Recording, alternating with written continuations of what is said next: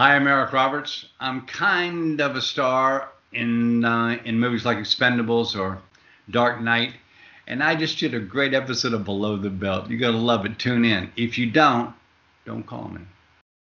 The Below the Belt show is closed caption for the hearing impaired. It is now time for the Bad Boys of Baltimore. Pimps up. Goes down.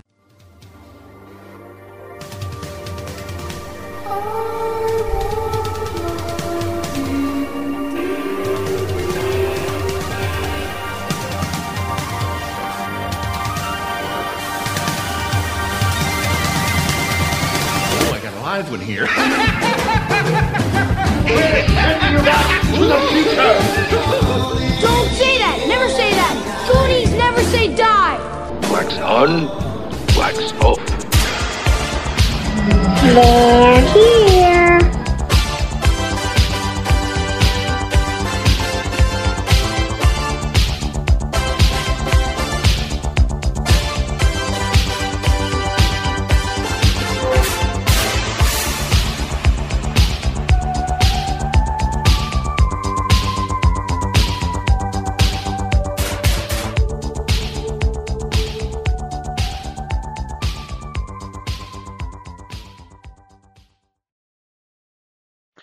Yeah, that's right, guys. It's time for another episode of BTB.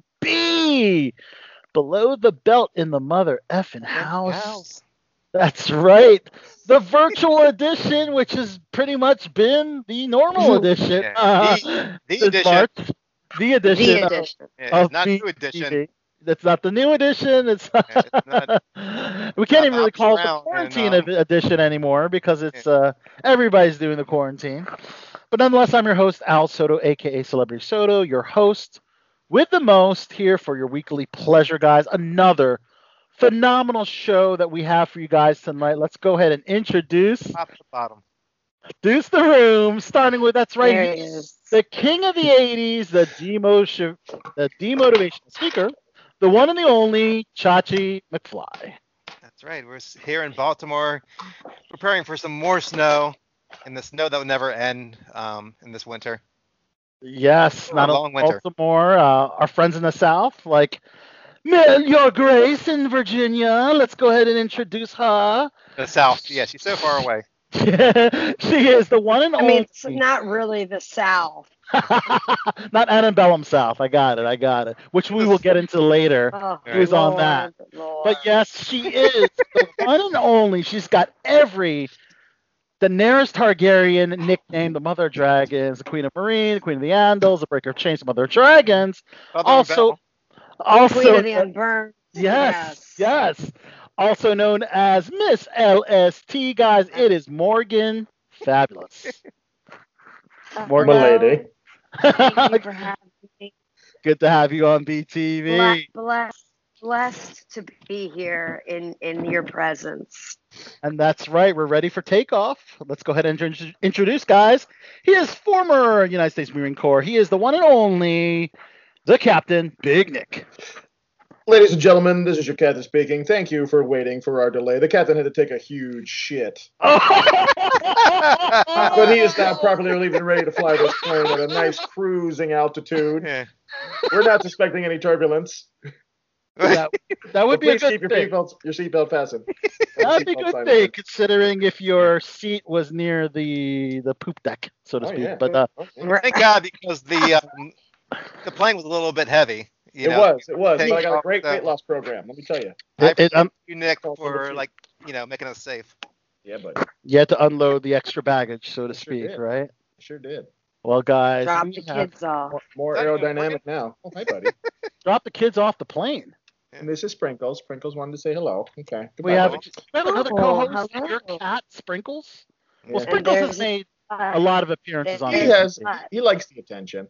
Yeah, Sprinkles was just getting away from the bathroom. That's all he was doing. Yeah, he's, he's breathing through his mouth. I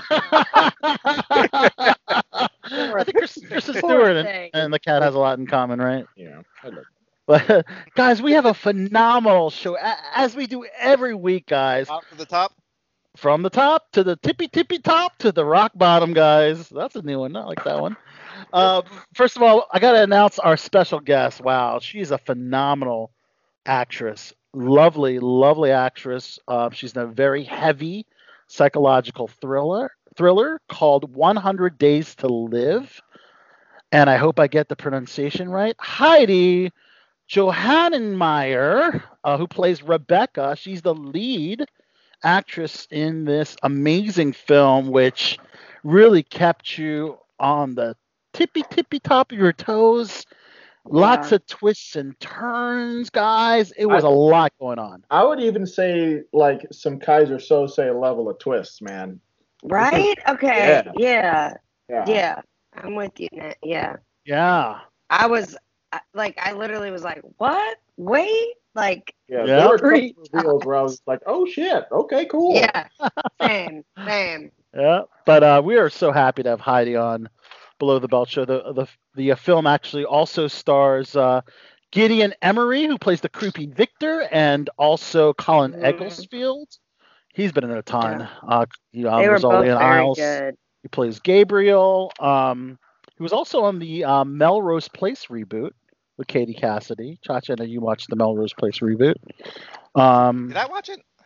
I think you did. I, I'm- I thought you did. Maybe you I, I think I started. I don't think I watched it at all. Oh, okay. But I I would have forgotten the rest of my life that I ever even had a reboot if you didn't just remind me. Until I reminded you. I didn't what- know. It's just one season, right? I think it only went one or maybe two seasons at the most. Two? But uh, Oh, wow. yeah, but Wow. uh, but nonetheless, yeah, Colin Egglesfield is is in the film. Um, a lot of lots of questions, so we're gonna save all that for Heidi when she joins us. Uh, our guest will be on a little earlier than normal. She's actually either East Coast or Central, and asked for something slightly earlier. Probably she has uh, maybe she has kids up with the bed. I don't know. But anyways, we're happy to have her on, guys. Not Um, everybody can go to midnight like we go every time. Yes, this is Yeah. true. Yeah, Some some people like to sleep. Yeah, I don't want to speculate, guys. Chach, I uh, move your butt. I, I appreciate your hoodie. As you can see, I too am wearing. Oh, nice! Look at that! Wow. Yes, Nice. Yeah, yeah. Alan Dad Morgan, you guys didn't get the memo this time. I- huh? Well, I, Finally, hey, I man, when we book, when we get another Mandalorian star on the show, uh, I mean, I have a hold back. baby Yoda T-shirt, but I didn't know, Oh, guys. all right, We didn't, we didn't pass off the. Oh, there, There ah, we you go. go. there you go. Damn All right. it, Al! You had that all ready to go, didn't you? He's ready to I- go. Yeah, All right. right. I Right don't next to me, have so. anything. Baby Yoda's gonna join too, guys. But uh, Okay, continue, sir. that's oh, quite all right, Big Nick. But well, we have an incredible show. Like- Like I said, from tippy top to rock bottom. Um, lots of stuff going on in the world of entertainment. So let's let's just go dive dive, Dive right in. into it, guys. Right in. All right. So Disney's latest live action film is Cruella, starring Emma Oh. Stone. I'm a big Emma Stone fan. Yeah. She's got like Yeah, a punk you- rock version You look. love her. I am a fan of Emma Yeah. Stone. Yes. And I love Disney and I love Cruella love de Vil, so I'm here for it. And I saw the trailer. The trailer was dope. Looks Um, good. Awesome. Yeah. Yep. Yep. And um, she will be Cruella de Vil circa the 70s. The film will Yeah. delve into her life prior prior to terrorizing the puppies of London, as depicted in the original film. So this is a, a prequel, if you will. So the original film took place in the 80s.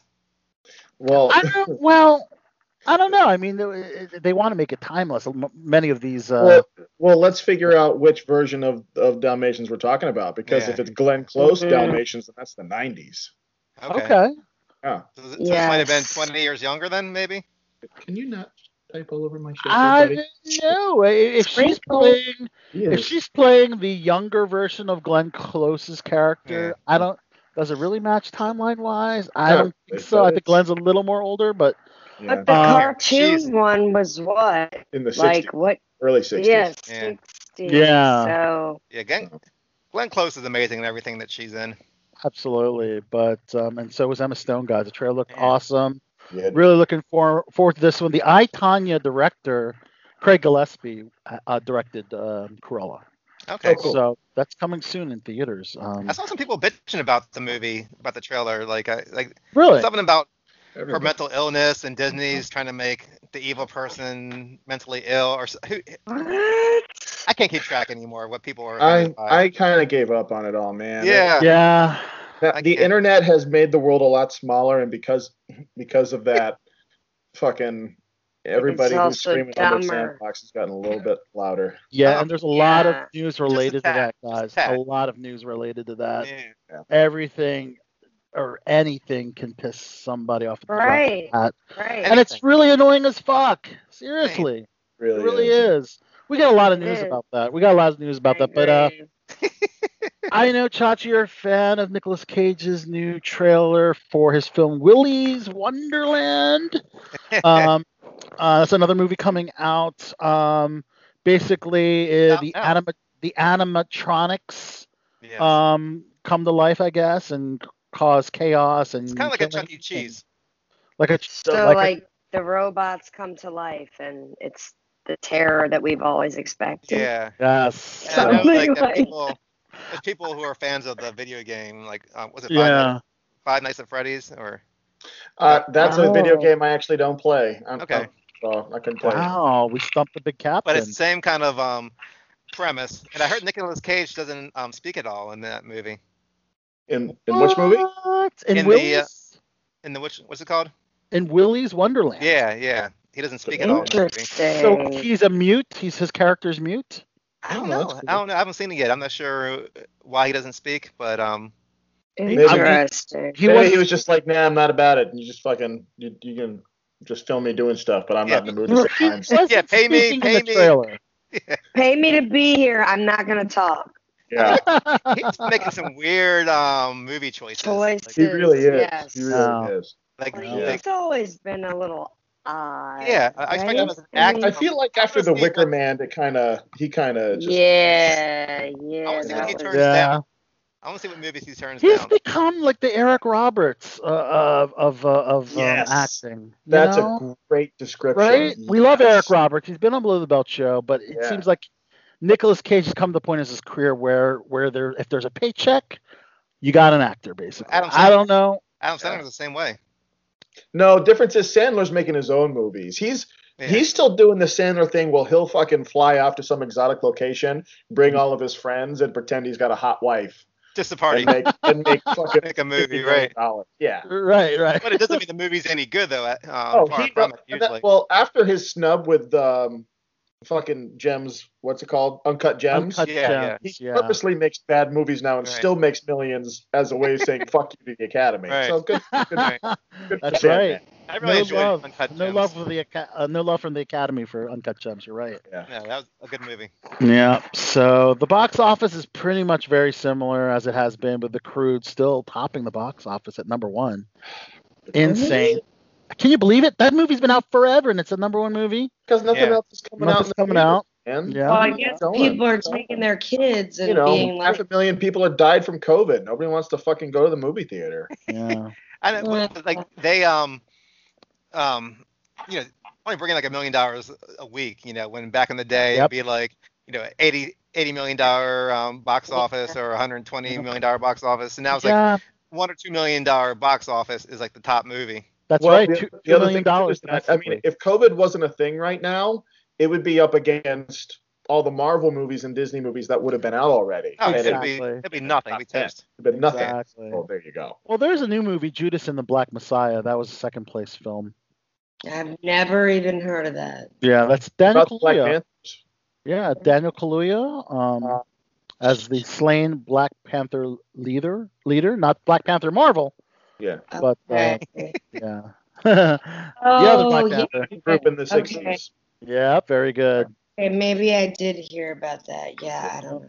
And little things, Wonder Woman 1984 and Marksman are the third, fourth, and fifth, respectively. Uh, 84 Still Wonder Woman. in theaters. Wonder Woman's still in the box How was With office. all, the, again? with all the man rape. 1.3 million Oh wow. in its eighth weekend. Goodness. Yeah. Crazy. All right, so Marvel news. Movies in production include Captain Marvel 2. Thank God. Yep. Um, Brie Larson's Carol Danvers uh, uh, will have a new big bad in this upcoming um, sequel. Um, and they announced the actress, who is Zawe Ashton, not familiar with her. She was in Netflix Velvet Buzz, uh, Velvet Buzzsaw. She was in the Broadway revival Betrayal. Um, actually, you know what? I saw Betrayal. She was excellent in that. I did see that on Broadway. So, um, so she's a Broadway trained actress playing the main villain in a Marvel movie. They haven't announced what her her role is yet, Well, that's cool. uh, but she will be the main villain. So that's pretty exciting. And of course, expect um, Monica Rambeau to appear. Um, Teyonah Parris from WandaVision. Have they announced the time frame for this movie? Um, yes, it will be released in Well, November. I mean, like, like what, 22. what, when is it going to take place? Like, um, because the last, last one was in the 90s, Last one was in the 90s. Um, it wouldn't surprise me if they jumped. 2000s. This pro- I- I wonder if this will be post. This will probably be post snap. I think, yeah, I It'll think be post. Yeah, oh, Endgame. Nick. that's, okay, okay. because they they needed to do the first movie to kind of introduce her character. I thought I thought she'd be wearing like like low rise jeans and like a trucker cap or something. On on Dutch trucker cap, yeah. Yeah. But With an afflicted T-shirt, afflicted listening t-shirt. Godsmack. Yeah, yeah. that's, that's Although I that- really remember from that time period. Although that would be cool, I, I do agree with you, Nick. I think it's going to go back to contemporary for that one. right. Yeah. um, is my guess on it. Um, so the Ju- Dungeons and Dragons feature film, um, we already announced the cast: Chris Pine, Michelle Rodriguez, Justice Smith. The newest um, cast member is Reggie Jean Page, who is the breakout star of Bridgerton. Your Grace, you seem like someone that would watch Bridgerton. Of course, I've seen. Am I right? You have you watched? wasn't- listen, I wasn't one of the first people that saw because I don't I don't know where I was, but like all of a sudden I saw this preview on Twitter and I just I remember texting like my mom and my sister and I was like, What is this? And you know, my mom is a librarian and she Really? Well, that's also is awesome. like she also thinks she's a British woman Oh, and boy. that she should be in like Elizabethan England. That's awesome. Um, so she was like, "Oh yes, this is like," and she loves Shonda Rhimes because she's like still obsessed with Grey's Anatomy. I had Right. to vouch for that years ago, but she was like, "Yes, this is the new thing," and blah blah. blah. So I was like, uh, "I love a period drama. I love interracial relationship. yeah. It's got all I that. All? romance. What's not to like?" Now, is your Awesome. mom and, still a and there's a and there's a black queen, and I was like, "Hello." Be my wig and my hoop skirt Was and it- all was the and all the dogs. Was it Queen Latifah? No, no. No, that's this, only I mean, I know. I literally, I think I might be the queen from Bridgerton for Halloween. I'm actually oh, stalking snap. someone Okay, to make okay, costumes. But yes, my mom still is a librarian at um St. Paul's School for Boys. Wait, it's got. Oh, okay, so it's actually a school. Okay, I was gonna say because it's got to be like weird to be a librarian nowadays because how many people Yeah, go to the library? Right. Correct. She does a lot more of um like helping with like the writing of the term papers and Okay. research Right. and you know all that other stuff. But When you're yes. a kid, going to the library was a deal. Like, like when that damn like little bookmobile came around to your school, you're like, Oh, oh yeah. shit, bookmobile. Like, I so I saw them last I saw my have parents smartphones. We had to get excited for the bookmobile. Yeah, I saw my parents last week and my mom had this mug that had like it was like of a of the card catalog, like it it looked Yeah. like the card catalog on the, mu- on the mug and I I was like this is a cute mug and I'm like do they still even do this and she was like no. And I was like, Well, I'll be honest. I'll be honest. Oh. That card catalog can go fuck itself because that was the worst thing ever trying to learn that system. Brenda hear you say I still don't know it. Yeah, I know, right? Hey, don't be Uh, quiet, Alex. You know what I'm talking about. Yeah. Alex, like, the only, the only thing I knew was like um smartphones. That's all I ever been experienced. I ever Big, been. Big Nick, I know you knew a lot about video games. Um, oh yeah. Oh, and we yeah. talked about Borderlands bef- uh, before, which is We did. starring uh, Kevin Hart, Jamie Lee Curtis, Cate Blanchett. We announced Jamie Lee last week. They keep on adding new actors to the project. Jack Black, the latest name to join as Claptrap. Who is Claptrap, Big Nick? So, so if if Borderlands had a mascot, it would be Claptrap. Claptrap is a little, s- basically R2D2 on meth is what Claptrap is. That is. is perfect. Wow. And yeah, Yeah. he'll he'll be the voice of Claptrap. You know, it's a, it's amazing because you you and video games and and Mike the General Zod and comic books are Yep. pretty much you're both Yes. you can't- are the subject can't matter expert. You Yeah. Oh my god. Can't like stop. anything I'll obscure, like that nobody else would know in the world. They're like, oh yeah, I love that Oh one. yeah, blah blah blah. blah. Yeah. yeah, yeah. I accept my truth. I accept Yeah. my truth. I love Yeah, yeah. Um, Paddington Three um, will be in development. The follow up to the first two films. Um, if you're a fan of the first two. Paddington, yes. I never saw them, but Never, never got to that them. Cash cow. I mean, I loved Paddington as a child, like the books, but Yeah. I don't know. I'm not gonna Yeah, sit. yeah. Yeah, well, you're getting a third one, Your Grace, so be happy. All right, I'll have to watch them all. That was Paddington too. He's a Uh, sweet British bear that likes marmalade and Yeah, but how can you make a movie out of that? Let alone three movies. Fuck. Yeah, three movies. Yeah, it's like, voice. It's um, it's what's his name? Um, somebody really famous A- does. the- Ewan McGregor, isn't it? Is he Paddington? Is it you in the rig? He's the Doesn't- friend. Does Does he not do voiceover work on Maybe he does. Maybe he does. Okay. I do. I don't. I've never seen him, but you know, maybe your future kids would love it. Um, Jordan Peele, uh, his next uh, looks like he's sticking with the horror genre for his next film. That's a pretty Um, good bet. Yeah, Keke Palmer and Daniel Kaluuya, who was the star of Get Out, are um, in negotiations for the next big project that's being kept secret. So we don't know anything about this project yet, Okay. but uh, look out for it.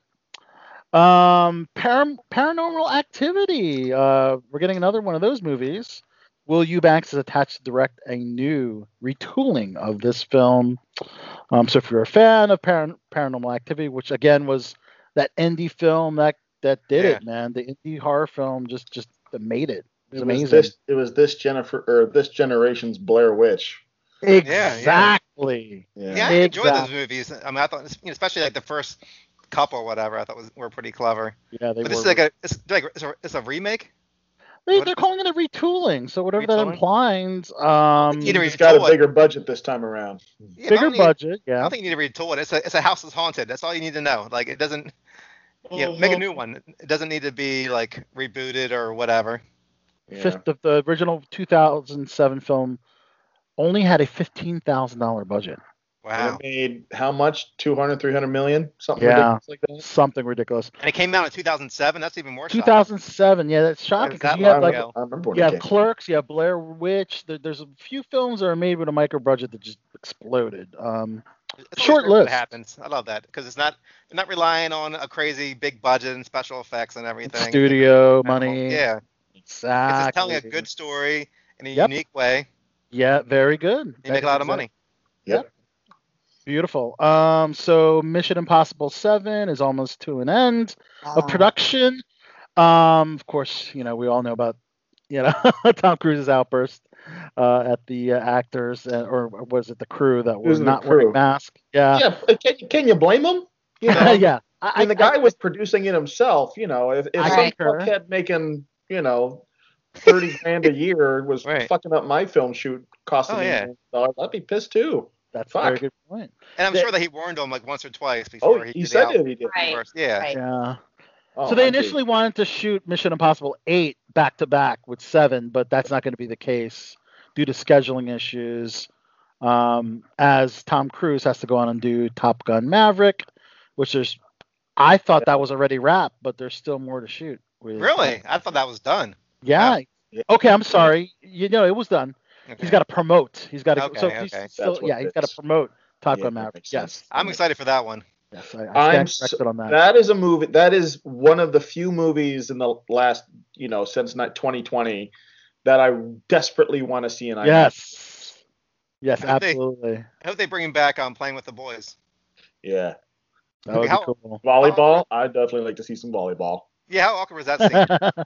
you know, like Yeah. And- And poor like, and poor Anthony Edwards, the only guy without a fucking six pack, is like, you know what? I'm just gonna wear my T-shirt. you used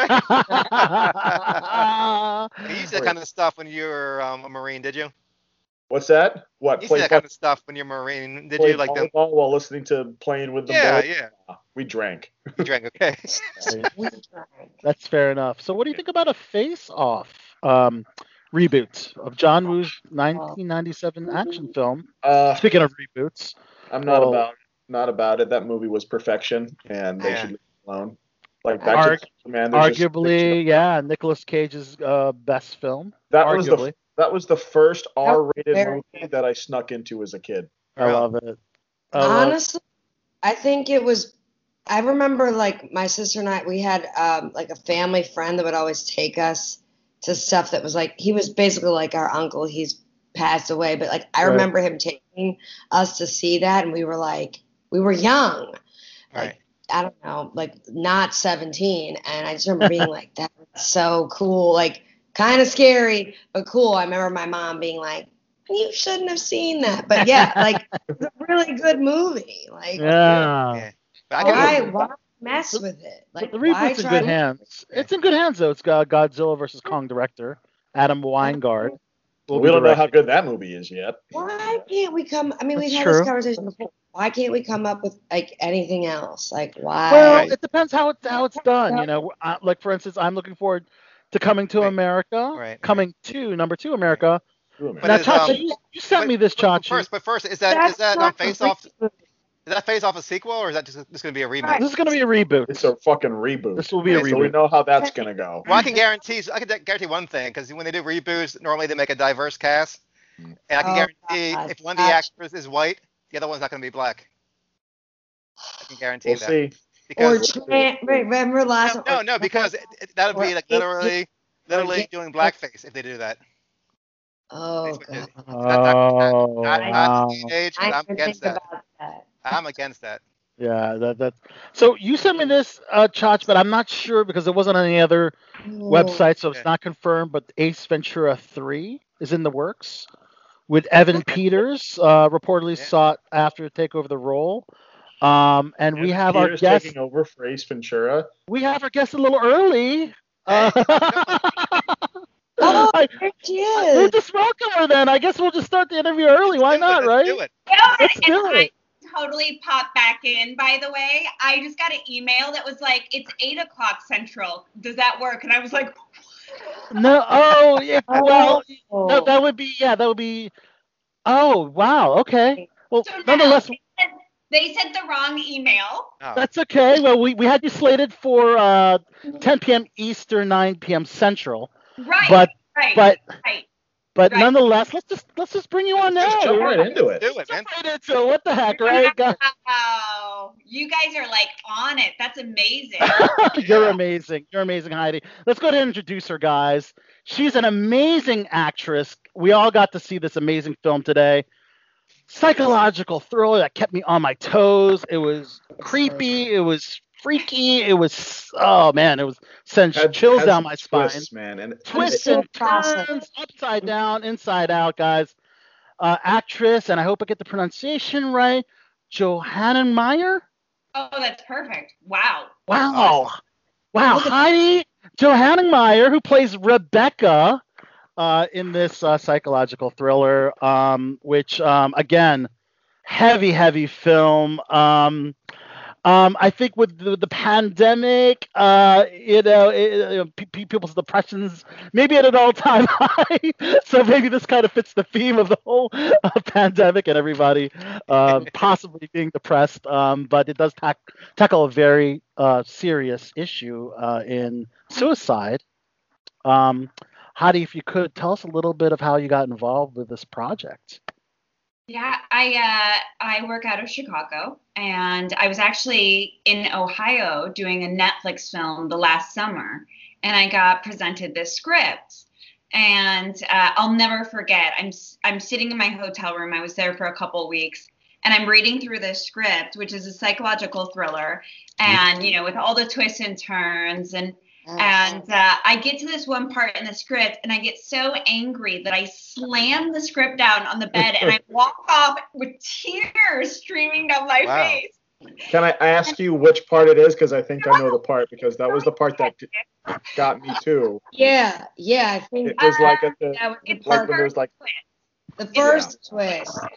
Yeah, I, I feel we should talk about all the non-spoilery things first, and then we'll kind of uh, disclaimer our audience, and We'll then we'll get to the spoiler alert. spoiler questions because a little so early. many. I have so many questions. yes. So- I love it. Okay. okay. Sounds Awesome. good. Yeah. So the first twist.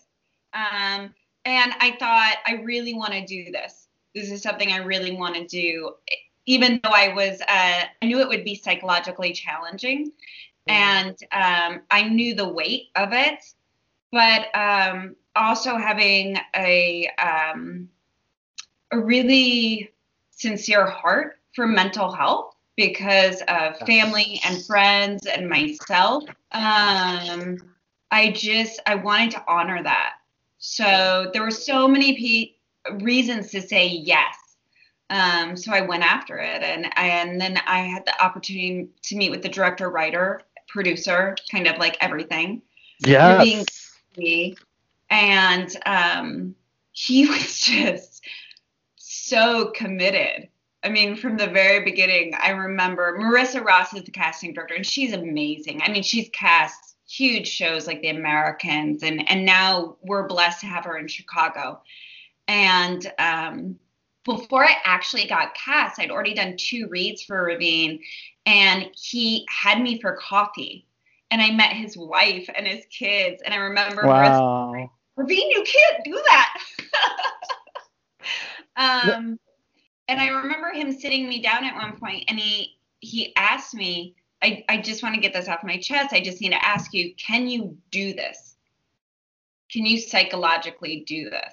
And I remember in in my mouth saying yes, and my mind saying, I hope so. Um, And you and you delivered. Yeah. You certainly delivered, Heidi. Phenomenal acting, and um, this this must. I mean, this is huge for because you're a lead in a major film um, with a great cast, and uh, um, uh, congratulations uh, for, for securing that role. Um, what I thought was really interesting, um, Heidi, is that the director uh, Ravin Gandhi um, is a corporate guy. He's not a film guy specifically. Yeah. He's CEO of GMM Nonstick Coatings and he took three weeks to shoot i guess a passion project i guess right because that's yeah. Uh, filmmaking is not his first line of work. Uh, how how did you find him as a director? Because he's not your typical film director from a film background. He's just um, a corporate guy with big a big idea and a big dream. So Right. how, how was that experience? when I actually got offered the role, I remember calling my agents and saying, okay, so this could be a huge opportunity because it, it is my first time playing a lead in a film. Um, I've reoccurring roles on TV, but this was my opportunity to be the lead of a film and and and in a dramatic film. I said, so it could either be a dream come true or be a nightmare. You know what I mean? I he hadn't directed a film before. He hadn't written Yeah. a film before. He hadn't produced a film before. And I thought, who is this guy? right right. CEO. You know what I mean? Especially right from an artist background where we all like to like, you know, put our dues in and be poor for decades and like, who are you? Uh, right right right. but but you couldn't tell though i watching this film I'm, right. I read the, the bio of the director afterwards, like, wow. I mean, what I saw was an amazing product. so amazing. Um, and we've become so close. Uh, tomorrow we're actually zooming with Gwyneth Paltrow. Oh wow. And No! like, Cool. Well, we had you first. We had Like you that first for Gwyneth. yeah, we had like you first for Pepper Potts. me, and he's like, I'm gonna have a Zoom with Gwyneth Paltrow tomorrow. Do you want to come? Um, he has no ego, and he is just. Awesome. I always like to say, and it's so true, it's almost impossible to know Ravin and um and not put him on a pedestal. He is so hardworking and he's so intelligent and he doesn't have an ego and uh there was never a time where I didn't feel protected. You know, I, I I'm the female lead of this and we have all these amazing male other like co-stars Right. between Ravin and Ryan Lamar, who's a producer, um, I just felt like the little sister of all these big brothers. Like it was, it was a, you know, this is this is how I can bring it all together. There was a part where we were shooting, and I said to somebody on set, I realized that if I'm not happy right now, I'm never going to be happy as an actor. because this is everything. And to Wow. deceive myself by saying if it were a bigger budget, if it were no, no, no, no. The script is great. The role is great. My actors, Colin and Gid and Yancey, are great. Yes. My director is great. My producer is great. If I'm not happy right now, then I'm never going to be happy. Wow. So, yeah, he's amazing. I really, I can't say enough. We have all these dramatical scenes, and people, people used to get almost weirded out by it, but we got to a point where he could read the other lines. it would just make me like, go there because I had such a trust level for him. Um, wow. Yeah. That is amazing. Well, let's talk about working so closely with Colin Egglesfield and Yeah. Gideon Emery. I mean, these are two seasoned actors. Um, how did you lo- enjoy, first of all, working with them as scene partners? And uh, did they, um, you know, perhaps give you any coaching while doing your scenes, any advice, or in general, things like yeah. that? Um, so Gid and Colin are both amazing actors, amazing men, and they could not be more different. um, so Colin is like the one you're gonna take to a party, and Gid is the one that you're gonna tell all your secrets to. Um, he he kind of had that vibe going for him throughout the whole movie oh, I have to tell you, um, when he wasn't chiseled out of a fucking stump of redwood, man. I swear, the dude was like yeah. a he stone looks- statue. what what he did was he gave me all of his body fat. That's what he did. he did to all of us on set. He was like, "Here you go, here you go, here." You, yeah, no. Uh, Gid is Gid is uh, originally from South Africa, and he's um, British as well, and he is just the quintessential gentleman. Um, he is so thoughtful and you know just just easy to work with. You just look into those eyes and you just go there. You know, the my biggest difficulty was um was not loving his character. I mean, I I have to though. That's the- found, yeah, I found so much. He brought so much humanity to this villain that it was Mhm. difficult to like realize. Okay, so when is the moment where I decide he's the bad guy? Yeah. You know, and those are the best villains. Those are the best villains where you see so so much humanity. Um, and then Colin is Mhm. Oh my god. when we were So- shooting first in the beginning, he's just jokes. Yeah, he's So- jokes all the time, and he's fun and he's sweet. And um, in the very beginning, we had to take all those photos, you know, for the film. Right. And uh, that was the first time we met. So we hadn't shot any scenes yet, doing these photos, and we would be out in Chicago, and it's summer, and there would be crowds because it's pre-COVID. Yeah. And uh, I was gonna ask when you guys shot, and Yeah. Yeah. Go. years ago, two years ago, which is crazy. Yeah. And he would be like, he would make up these scenarios out of nowhere, and pe- like it was it was crazy. It was like these improv scenes that he would play out in front of people. And uh, he's just a ball, but you have to be on your toes at all times with him because he can get you in a lot of trouble. Oh. So, so He's we're one talking of those types. No. He's totally. I can see it. I can I see it. it. Yeah. So there's Yeah. a lot of very heavy. I know Morgan, you love that word, heavy, heavy material, very dark material in this. At any point during the script, were you uncomfortable with any particular scenes or subject matter? No, I really wasn't. Just in, I really uh, did my research beforehand, and Okay. I'm very blessed to be in the position where I have friends that are psychologists and therapists, and so they were my very first reference point. Good. had, had counseled people who were suicidal, uh, manic depressive, and who had seen um, suicide play out. Mm. And so speaking with them, that was my my first step. My second step was uh, doing research where people who had attempted suicide ended up not going through with it. Um, and that was through the internet and listening listening to their testimonials. Um, and then lastly, it was just speaking to people who had lost people to suicide in my life And um, so once you have the research, and I knew everybody's intention with the film, Mhm. I just felt like if I come at this as honestly as I can, with as much heart and strength that I see in these characters, um, I don't need to worry about it. I need to let go of that, you know. So um, for me, the biggest thing that I learned and I realized through the process before we started shooting was the strength of these individuals. Yeah. You know, uh, people that battle suicidal thoughts are some of the strongest people in the world.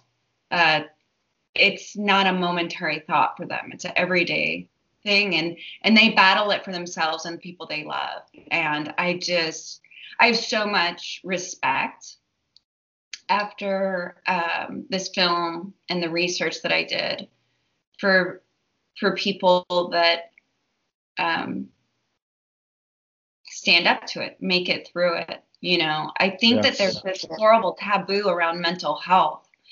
And that's so unfortunate. It's so unfortunate because we don't need to be losing 22 people a day to suicide. Yeah. Oh wow. And all And they do I- is reach out a hand and say you're not alone. And and Mhm. and they're not alone. If we're all being honest, you know, nobody nobody um bats an eyelash at saying that they're taking medicine for their heart or their Mhm. thyroid or you know anything. Right. But we still have this issue of talking about mental health and and and we're really just doing society a disservice. Yeah. Okay. yeah. So do you feel that there, at the end of the day there is a message about mental health in this film? Yeah, I do. You know, I I really I think that's what makes us different than other psychological thrillers. You know, Definitely. obviously people that love psychological thrillers are going to love this film. Yeah. But I'm actually not a huge thriller fan. I do like psychological thrillers, but I think the cool thing about this film is I do think there's a message, and that message is, you know, what you do with today and to not take today for granted and tomorrow, and that it's worth fighting for, um, because it is.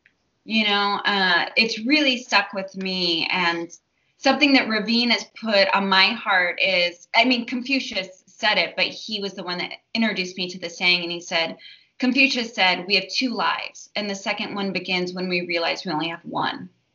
And so I hope people watch this film and they really think about if I only had 100 days to live, what would I do? But then they Yep. multiply that and they Right. multiply that. And they keep doing that throughout their life. You know, unfortunately, sometimes we get complacent and we stop asking ourselves, what are we grateful for? And I am one of those people. Absolutely. You know, so it's, it's, uh, I always say, I- my we all are. Like when I when when you said that last line, like I told Al, I got like kind of choked up because it's like you can, sorry, you can take like the small mundane things, and it's like, but we're alive, and you're grateful, and like life is good, and it's and it's hard, you know. Some days are better than others, and it's. I really thought that that was really powerful. Sorry. It's okay. Wow. I think that It really resonated with you more as you. humans is do what you're doing right now and being honest. I mean, if we would do that for one another, we're not just here, yeah. you know, to, it, we don't have to hide. We can be real with one another. And, and and the best way that we can do that is if everybody is real. There's this beautiful saying. I, I came up on this really amazing organization and it's called um, Hope for the Day and they're on Instagram. And I'm like, please let me find it. Oh, here it is. and it says the more we talk about mental health, the more we realize we're not crazy, fucked up, or insane.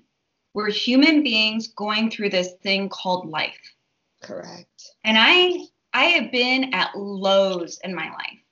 You know, I Mhm. I've been at lows and I've been at highs. And the things that got me through the lows was another human being reaching out their hand saying, You're not alone.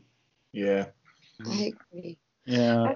It just for me, it's like, you know, I was just watching the uh, Britney Spears documentary, and it's like 20 years ago, we were all, I mean, and I love her, but like we were all talking about, oh my God, she's crazy, and it's like and now I mean I I think we've gotten a little bit better with mental health, but we're you're right, we're still not we're not where we need to be. Like some it's I feel like it's like 20, maybe 30%. I don't know. Like some people are like, okay, like this is something we can talk about, like this is something we can like it's it's mm-hmm. okay to go to therapy. It's okay to talk about how you're feeling because I believe you. Like that is the only way out. Like if you have mm-hmm. another human being, someone that you can even if they don't understand you, you can just talk about it because 20 mm-hmm. years ago, Britney was shaving her head and the world was calling her crazy. And like I think unfortunately I, I'm reading this really great book right now and it's How to Think Like a Monk. and I laugh because I'm so far from a monk. Um, Yeah. So I'm like, what? Uh, but that being said, I think unfortunately what you're dealing with is you're dealing with two very humanistic characteristics.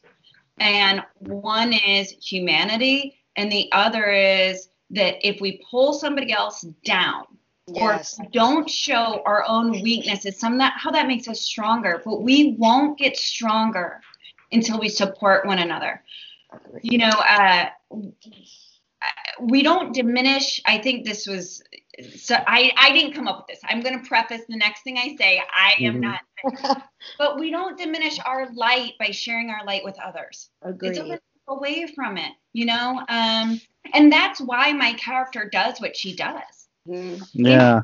in the film, she works at a suicidal um, support group Support group. Yeah. Yeah. because her mom committed suicide and because she has these um, this these secrets Yeah. you know and she finds peace through helping others and i actually really do think I every believe time I felt low in my life, I have found if I volunteer or I get out of my own mind, I feel so much better. I feel so much better. 100% agree with you. Sure. Yeah. So I'd like to get more into the story of, of the film. So this will be more spoilery Yeah. questions based on the movie. Spoiler alert. Spoiler alert, because we want everybody to watch this film. But let's go into some of the uh, major twists and turns. So first of all, my God, my my jaw dropped with what I consider the biggest twist. There's several of them, Yeah. Yeah. but the fact that all the victims were in on it. That was the one where voluntary. That- Was that- that the one that you throw the script down? Yes, that's where I threw the script down and Okay. started.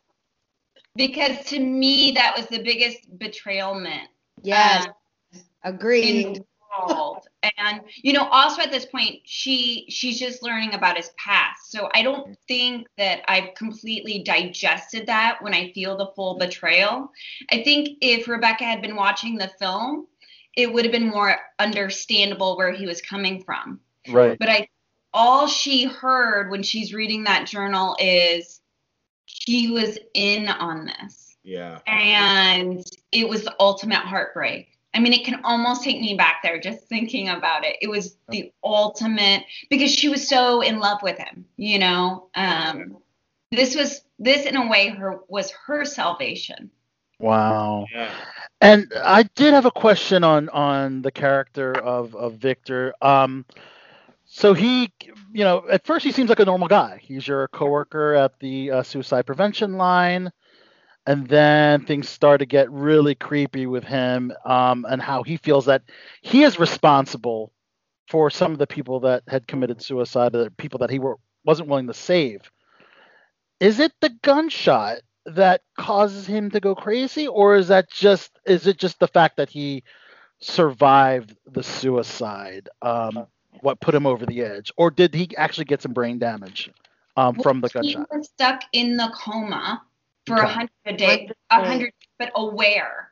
Which you know is is the question. When people are in comas, can they hear us? Can they Right. feel us? Are they conscious? Yeah. Right. He was Right. conscious for that Conscious, hundred but, like days. trapped. Yeah. He was he was trapped, and what he really wanted was to be free of all this. Yeah. And he didn't even find that when he went for it. So I think it's that. I think it's feeling that um, the thing he couldn't accomplish, he gives to others. You know, uh, that that would be a great question for Gid or Ravin. So this is just me from the outside looking. Outside looking in, yeah. Yeah. Um, you know, it, I really I saw so much humanity in Good, um, because, or I should say, Victor until Yeah. the last point, because we can see it in everyday life. I mean, anytime, and it, it's in every it's in every uh, sector of the world. You see people that are so consumed with one thought and they're so centered on it that they forget that they're giving up everything that mattered to them on the way. I always say to people that are getting into acting, it's really important to think about um, what you want. It's equally important to think about what you don't want. hmm You won't give up. What parts of yourself you won't give up, and that that answer is different for everybody, and it should be. It should be a very personal question. Um, but he's so focused on this quest that um, he sacrifices. You know, everything made him good. Wow. And the uh, twist did definitely answer some questions as far as how he was able to get those photos uh, of you two together in bed, and of course the other Yeah. victims because they're in them. They let him inside the house. You know, it's it's kind of implied I- once. I once called it the dropped. I called it a Keyser Söze moment. Uh, I don't know if it, it, I like mean, yeah, there were that that moment in The Usual Suspects for me will always be one of the greatest movie twists of all time. And when when the when you get the the, the the knowledge that it was all voluntary, it was all Mhm. yeah, like it. Yeah. That's I I had those same feelings with the Keyser Söze moment. So I, I Yeah. mean, I just think that's it, that's what I really enjoyed about it. And then for me, the other moment when your character finally kill spoiler Yes. alert shoots Yeah. Victor. The yeah. spoiler portion. No idea I at was that all moment. shocked at that. I didn't know if if Rebecca was going to let him finish what he was going to do, or if she was Right. pl- plotting to kill him. I had no idea, I was shocked. and I was actually Yeah. shocked that, that the ending went the way it did. Yeah. I was I didn't I'm so happy to hear that. I'm so happy to hear that. Yeah. Yeah, I think that she probably had moments where she didn't know what she was going to do, but Okay. when when I went there, I knew what I was going to do. When I walked up those stairs, I knew what I was going to do. Ah. um, and uh, and I think that as much as this was something that I never wanted to have to do, I also took joy in knowing it would end here. Mm. Yeah, You know, um, it was a very emotional scene to shoot. You know, to really be committed to it, it being in the moment. You know, that's always that's always the funny thing is I wouldn't say I'm a method actor because I I leave it at set. sure. You know, and that was something I had to decide when I took this project on is because, Mm. you know, 21 days you're playing these psychological scenes and and I had realized that I could not bring that home to me. Um, Yes. Yeah. but I did commit when I was on set and when I was in a scene that I would go there. Mhm. And so I knew in my mind who I was putting down Yeah, and who I was saving. And I mean, I think I love her. yeah. I mean, she's a Yeah. You kind of you kind of have to. You kind of have to. Y- Yeah, I mean, this is where it wasn't a Dexter moment, but it, at the same hand, it was this is a dirty job and she's willing to do it because it has to stop here. Yeah. Um, and also at one of her weakest moments. But that is that is the hero story. A hero doesn't need to be perfect. What's interesting about a hero that's perfect Yeah. Perfect You know- heroes are boring. yeah, I mean, if we really think about it, I told my son this the other day, um, and he's little, he's five, and I said, Buddy, Mhm. he said he was scared about something, and I said, but being brave, the only way you can be brave is if you were scared. Mhm. Be ashamed of being scared. You don't get the opportunity Yeah. if you're not scared you know and we don't have the opportunity to be the, the hero of our story if we don't pull ourselves up from Right. you know some some i always like to tell people and i tell myself too our past doesn't define us it doesn't you got to let go of it Mm. from the hero of your story let go of it um, It's not about how many times you fall down. It's about No. how many times you get up. Yeah. Absolutely. Absolutely. Those are the people I respect. Yeah. Did Well- Rock say that? Phoenix. Right. yeah.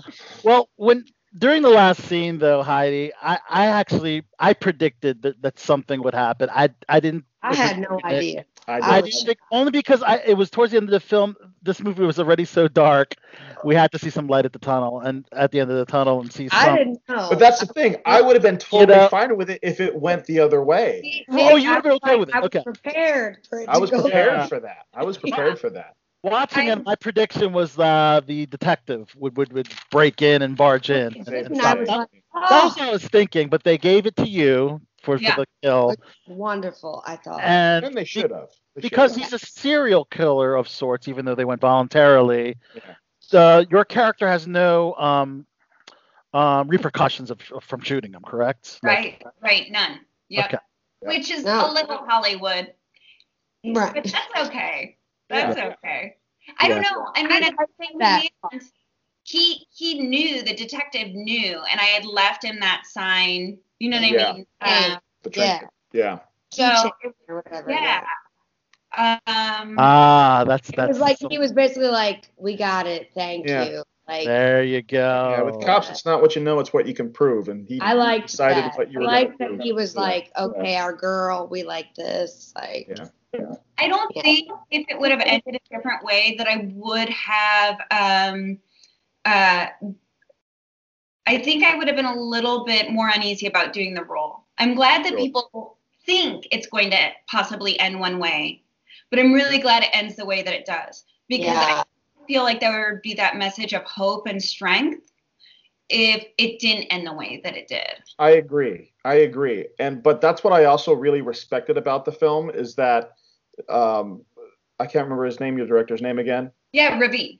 Ravin, the Yeah. way he was able to style the film, it it made itself that way and it it like I was able to kind of take that ride with it and kind of accept it. Yeah. Um, I appreciated that Rebecca made her decision and took out Victor and left that the way it was, but it was just the styling of his of, of the filmmaking and the way they captured those moments really made it believable to me that it could very well have gone in that direction. And like I'm thinking in my head of what that ending would have looked like and it would have fit with the rest of it. right. And that's right. what made it so good. That's what I enjoyed about it. Yeah, for sure. And I really, you know, we recorded several several different voiceovers for when uh, I'm driving off. And the biggest thing that we wanted to present to the audience is that she's not suddenly okay. You know what I mean? It's not like Quite the opposite. very Mhm. done, right. like got it all figured out. Uh, and we really wanted to present it that, you know, she was gonna work towards the future. That was what we were presenting. Oh, hi, kitty, kitty, kitty. Yeah, it's Wrinkles. so Heidi, and I- wow. Yeah. You- uh, Morgan, please go ahead. Sorry, No, no, I no, just no. thought that that like the last part was like so poignant because it's like, you know, we're not all okay every day. We're not all happy every day. But like, but you are you wake up, you are alive, and you're mm-hmm. grateful for that, and you know that you won't give up, and you know that you're stronger. And I just was like, yeah, and that's when I just like lost it. I was like, yes, I was like, just put the whole film yes. as the tagline. Right there, what you said. I know so many people, women, men, like old or younger, like everyone is like even through COVID, like before COVID, after it's like there's a point in everyone's life where we're all struggling and like that line is just like like I try to do that th- same thing every day. I try to go, what am I grateful for? And I try to like write a couple things down and then I do like an affirmation. It's like some days are easier than others, but like we are alive Yeah. and that is something to be grateful for and you know that you are stronger and you know that you can keep going and Alright. so, so thank you Oh, thank that. you. Really. Of course, this um, amazing movie is on demand. Um, there's actually a website, 100daystolive.co. Um, Yeah. and, Well, um, to number 17 on Apple TV, which is Yes. Oh, sweet. crazy. So It's this press release said 22, so now it's up to 17. Heidi's eyes are like this beautiful blue. Like she's Yes. like, she's just Yeah. like stunning. I'm like, She is stunning. great actress, Stunning. wonderful person, but stunning also. Yeah, but one quick thing I wanted to talk before we uh, let you go, Heidi. Uh, you were part of one of my favorite shows, Shameless, and you Yeah. And I rewatched your episode to recall your character. You were Len, the yogi, Yes. um, who had your scooter stolen. And this is a talk about a completely different type of project, a comedy. And Shameless also shot in Chicago, right? yeah. Yeah, so I thought that was great. So, um, tell us about uh, you about that project, uh, working that episode, working closely with Ethan Cutkosky, who who plays Carl. I mean, he's just Yes. so enjoyable. It's it's it's it's unreal. So I mean, you work with I've been I've I've been fortunate to work with a wide array of actors, and some you know I had on a pedestal before I met them. You know, Annette Bening, uh, Patrick Swayze. I, I I went into it being like, don't make a fool of yourself, and then um, they were so kind and gentle. Um, and then there are people that you didn't realize should be on pedestals, like Alfred Molina and Oh hell you know, yeah. yeah, oh my god, he blew my mind. And Ethan and and you just that's the beautiful thing about getting to be an artist is every day you're discovering these people that you're working with and you're just blown away by their talent. And especially I have to tell you in a city like Chicago, mm-hmm. every day we had these actors come on set and I was just humbled by how terrific they were. Um, and that's the beauty of uh, of these these artists is everyone's waiting for an opportunity and man when somebody gets it and they shine it's just it's really something to be in the midst of Yeah, but you did great on Shameless. Great. Can you great expand upon any more credits. with um, working with Patrick Swayze? Yeah, what's Swayze like? He was i have to tell you so funny and talk about somebody who is just so strong i worked with him on his last project the beast Yeah. Oh, really? Yeah, great- Ah, great yes. Um, and I worked on the season finale. So I worked Oh, with him cool. on the last episode that he ever did in his career. And He uh, was fighting cancer at the time that um, he was filming that, right? Okay. It was. Yeah. so much pain. And Wow. you never know. You know what I mean? You'd never know. But Wow. and I'll never forget. Um, my husband came to set to see me, which he never does. He's actually very shy, and he's like an artist fireman, and that is not his scene. He's like, Right. Sure.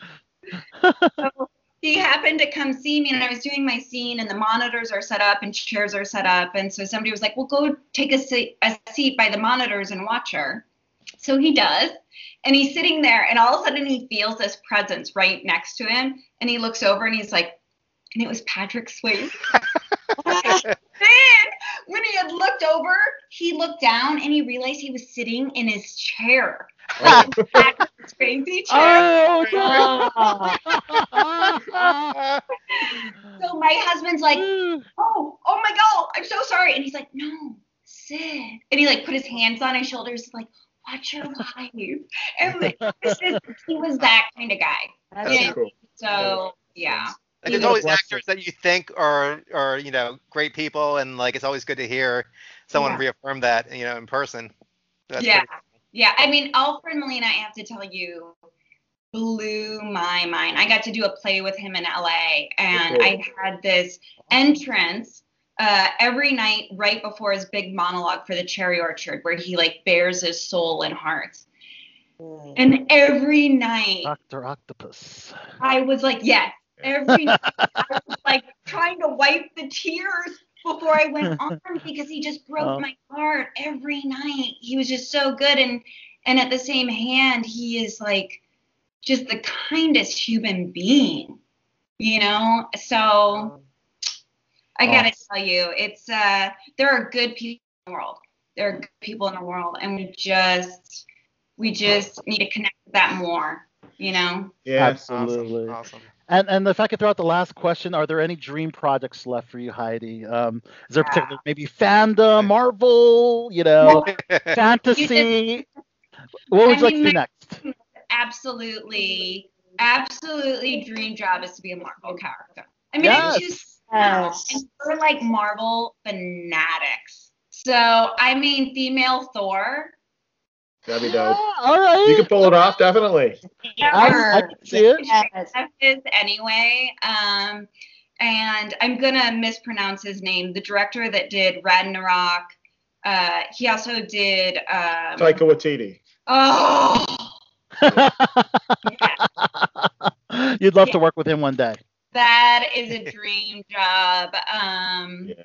yeah, I mean, my kids would really like if I work with Dwayne Johnson. Um, and to believe it believe it or not i really love playing strong women and so any like marvel or kind of like hobbs and shaw you know what i mean shaw I, Yes. I, i'd be up for that i kind of Okay. want to be a fast woman um i like to watch any scenes where there's black widow and then and then tell everybody in the room i can do that and then they're all like no you can't And you're like, watch me. watch me yeah. awesome. um so yeah that's that's kind of Awesome. something like that All right. Heidi, amazing interview here on Below the Belt Show. Uh, Got to check out 100 Days to Live. Please check it out on video on demand, Apple TV. Uh, buy, buy, rent this this amazing film. Heidi, before we let you go, if you could let us know who you are, throw out a plug for 100 Days to Live. Yeah. Um, let us know you're on Below the Belt Show and throw out a catchphrase, quote, or whatever whatever you want at the end. Yeah, yeah. Well, this is Below the Belt. I'm Heidi Johanningmeier. I'm talking about 100 Days to Live, psychological thriller. You need to rent it, buy it right now, Amazon, Apple, on demand, and uh, check it out. See if you can get all the twists and turns before we get you. All right. Beautiful. Awesome. Awesome. Thank you. Hey, you guys, this is so much fun. I'm so Thank sorry. you. I literally wish I could show you the text. I'm like walking around with eye patches on, and all of a sudden I look down and I'm like, We're we're happy You to have you. great. Early, late, on Yeah, time. We love yeah. you. Uh, uh, either It's all way. good. It's all Should we do a, good. s- a snapshot? Yeah. Yes. Uh, let's do a photo up. If you could Okay. smile. on, the, on the count of three. Hold on. All right. Ready? One, two, three. Yay. Awesome. Heidi, thanks so much. Have a great night, and uh, good good luck with your career and, and future projects. thanks we so much. love your film. We love your film. Thank film. you. Bye. Bye bye. Wow, that was Heidi Johanningmeier, the star of the psychological thriller 100 Days to Live. All right. Liked her. Awesome. She was Yeah, she fantastic. seems great, huh? I liked her and she was really cute. And she is a beauty. Wow. She she did a, a those Cute, like, beautiful very- eyes. they, I'm not like when Sabrina's on here going like, Ugh, Oh, you were talking about peeking through a window? We threw we threw out a little subtlety. We were a little more subtle that one. Yeah. I did very cute. She was very sweet and cute, but like you could tell that she also like really cared about them. Like I just liked her. Like her energy was also very absolutely. good. that it was was great. awesome. Like, Great film. Make sure you check it out. We'll throw out a few more things before we take a Yeah. classic cut break. Um, so, um, Chachi, you sent me this. It's from the same source. So this this particular website might throw out rumors. They might be true, might be not true. But since we have the Captain Big Nick here, um, there's news that the Rian Johnson Star Wars trilogy is still moving forward. I Oh. saw this too. That's Nick's Yeah. favorite, though. Yeah, I know. I know you love Rian Johnson. Nick's already Oh. standing in line for Fuck the um for the movie. Yeah. Ugh, gross. Yep. So, um, author, uh, I guess Soraya Wilson. I guess Rian is is is um, collaborating with this writer or author. Um, and the quote was, "I'm just going to post this now because I can see that I'm going to get a lot of requests. Yes, Rian's Star Wars trilogy is still on. No dates or timelines because he has other projects going on, but it is happening. That is all I know about." Well, if we get lucky, So- maybe he'll get hit by a fucking truck or something. Uh, well, we don't wish that, but No, we don't. Wish that. I don't we- want him to die. Just Yeah. maybe Stick to small Knives Out too. changes his mind. What's that? Stick to Knives Out two and three. You know. yeah, yeah. Leave, No, leave no, no, what Star you- Wars alone, man. Yeah, He- no, no, what you Yeah. Done do good best. Leave it to Jon Favreau and fucking Yep. Dave Filoni. They got it covered. You know, I can't I can't imagine Disney going for that because it's it's so um, polarizing like off the bat. Like you already have a huge segment of Star Wars fans who don't want to see his movies. You know, so why why go off the bat with a trilogy that you know is going to have that many fans? I mean, you just have to have like the most amazing trailer in the world, Exactly. and some people still won't see it. Exactly. Yep. So I think this is a good way to pivot into Disney Plus and news on The Mandalorian and Gina Carano specific. We did talk about it last week, but Yeah. more news has arrived. Of course, we all know that Gina Carano has been fired by Lucasfilm and The Mandalorian. So her character, um, I guess, with her playing that character, uh, will not be returning. I mean, it's very possible they could have another actress. I'm um, sure they could recast. There's plenty of people out there. You know what they'll do? They'll hire Ronda Rousey. That's what they'll fucking do. If they, well, that would, that would be an ultimate slap in the face if they wanted Yeah, to do that. But um, it's interesting because, well, if you didn't know, um, yes, controversy over posts on social media, um, and um, she basically compared to being conservative to being a Jew uh, in the Holocaust, you know, and um, Lucasfilm thought that was very abhorrent. Um, you know, she is already in hot water. So this is the thing. Yeah. Gina was already on hot water um, for transphobic comments saying beep bop boop instead of him, her, they.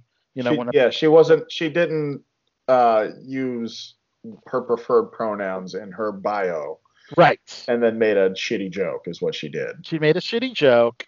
Yeah. She was already criticized for that. The thing is, is you're given a role in one of the biggest fandoms of all time. And one of the most successful. I mean, this is the first Star Wars project that's getting nominated as a series uh, for for the acting for the for the the, the overall show itself, Yeah. getting noticed by award shows, and Couldn't And- we- couldn't leave well enough alone. she honestly, you know, whether you lean right, lean left, radical, non-radical, it is probably best to pander to to the left. Well, let's it- be real, it's a left-leaning, um, you know, uh, people that run Hollywood and Sure. Lucasfilm in Right, particular. Just, just, just remain quiet Uh, and, and just, I yeah, mean, I mean, if I'll put it to you you this way, job, I mean, I'm like saying- I, I I like to follow the idea of Daniel Radcliffe. Daniel Radcliffe has said, you know, since he is one of the most famous people out there, that Right. he doesn't touch social media. He is not on Twitter. He's not He's on Facebook. smart. He's not any of that shit. And Well, that's going to prevent Potter, he doesn't. A lot of issues, you know? Yeah. Like if if I ever became famous, I'm fucking cutting loose all my social media because I don't want to smart. participate in that bullshit. yeah, But yeah. so- and But I guess, yeah, okay, go ahead, continue. or you can just be very careful on your social media. Yeah, That- I mean, if- if if any of you guys are friends with me on Facebook now, you'll see how I use my social media, and that's just to share funny memes that don't really make fun of anybody besides myself. That's what I do. You know, it's fun. But but you know, Correct. and- it's not problem really was Disney that- being good. yeah, I'm sorry. Her problem was that Disney wanted her to put out an apology for the beep bop boop thing, right. and she didn't do it. Instead, she made another stupid comment. And Yep. it doesn't matter if she, I mean, she could have been a, a Democrat or a left leaning or whatever and So- done the same bullshit, and she still would have gotten fired. so because the latest Well, is that Gina claimed to be a victim of cancel culture, which is definitely going on right now. that's definitely- Um, she will be collaborating with Ben Shapiro to develop and produce a movie project. Um, ben Shapiro um, runs the Daily Wire, which is a conservative website. Um, and um, so, you know, granted, that's not Star Wars. It's not The No. Mandalorian. Yeah, Um, another thing that I just But- read is that the Cara Dune action figures yeah. We're are going to be canceled. canceled. So, you know, things are things are happening. Here's- Um, Here's the, yeah. I mean, I mean, here's the truth of the matter. Like, um, she, she should have watched what she said because she knows right. how society is nowadays. Because you have eyes, you see how it is, and you see how there are double standards. Because Yeah. like even even um Pedro, what's his Pedro, what's his name? Pedro Pascal, he made a very similar comparison. Yeah, yeah, he had he had on his um, Instagram, and his Instagram was totally political, talking about comparing Trump to um, Nazis and Trump supporters to Nazis, and it's.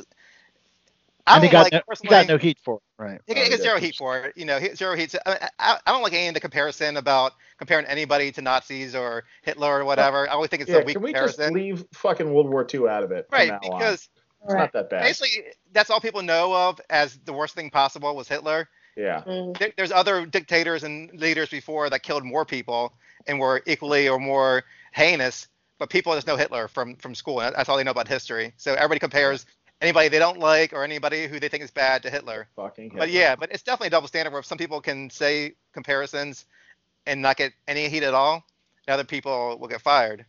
Yeah. Um, but it's, it's also the people who are targeting them because you have people who like like she's not she, she's not saying what we want her to say. We're going to just bombard Disney with um, tweets and uh, and Facebook messages, and Disney's going to Yeah. be like, I don't want to deal with this kind of shit, and and just you know, Exactly. Although Yeah, though people- they they did Yeah. give um James Gunn a second chance. And he made joke pedophilia type jokes. Oh, they made him. They gave him a second chance after DC scooped him up. So that's okay. Yeah. So that's okay. Yeah, God right. forbid you're a right person. And I am not. Like I am very in the middle, but like I just have seen like all of this is just very odd to me. It's like you It's can make jokes about pedophilia, slope. It is. but you can't be a Trump supporter. Like Right. and Yeah. again, Right. not saying that I support him, but Right. like what the Right. fuck? Like that doesn't Mhm. make any sense. Yeah, yeah, my whole thing. There's people people support candidates for a thousand million different reasons. You know, like I mean, it could be just because of taxes. It could be because of abortion. It could be because of the environment. You know, Personally, Mhm. I don't care. you have two So- fucking choices really when you go to vote.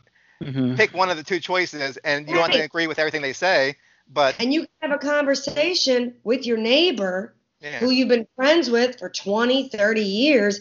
And Hmm. like people are so quick to just be like, oh, you're canceled, you're canceled. And like, That's the thing. me, I think that is harming us. It is. I, I think I talk, I've talked about this We every time. Like, before. we're not, we're not teaching people anything. You're not learning And- and anything. Notice Gina didn't apologize. Or, or- I mean, she could have just, even though a lot of apologies aren't sincere, but they do it to Right. save face. Yeah. But but they wouldn't. could've- They wouldn't have cared.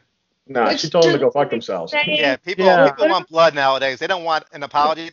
People aren't really offended. Do you think people But were offended because she compared um, people getting treated bad to how Nazis treated somebody? People don't really care about that. People care No. because they didn't like her. They wanted her gone. Like, how about trying to like how about trying to like heal us as a society and like make us come together like as one and like you know the universal language of love like i know that sounds really, like hippy dippy Yep. but like that's what heidi was saying and it's like people don't want to look at that they just want to be like you said this you did that you are against me and, and so you're against my entire nation so we're canceling you it's like we can't even give people a chance like like let's sit them down like Yeah. make them go through a fucking training i don't know like Not training. I think the best the best cure is for you to like, if you don't like Huh? somebody or a certain kind of people or whatever, the best is to become friends with somebody from that group and see how That's they really good. are. A good person, because like I know back in the day there were people who didn't like gay marriage. You know, now it's pretty Right. acceptable, but back then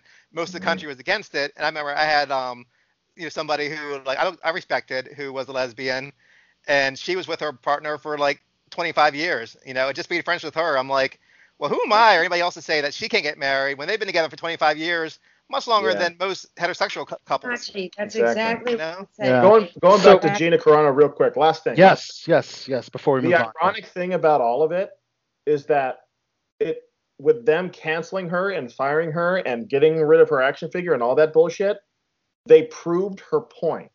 Mhm. yeah. The point that she was making on that abhorrent tweet that she said Right. proved her. And that is just it's ironic and unfortunate. And uh, She was great on the show.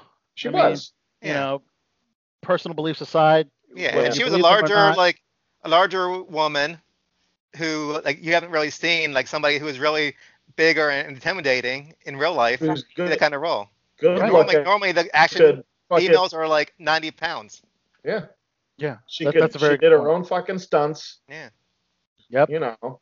Yeah. Absolutely. Well, let's There talk go. about another great Disney Plus show, and that's WandaVision, guys. Did you uh, Yes. guys watch the sixth episode, the Halloween episode? Yep. I am loving how they're tying in Evan Peters, Quicksilver, Mhm. um, Uncle Pietro snoring on the couch and playing with his nephews, and um, and uh, you know, of course, seeing the classic costumes of Mhm. of Wanda and Vision, which you know, cool. I like that. yeah, these these go way back, I believe, to the to the early 80s or even 70s. Um, um, Some of them, yeah.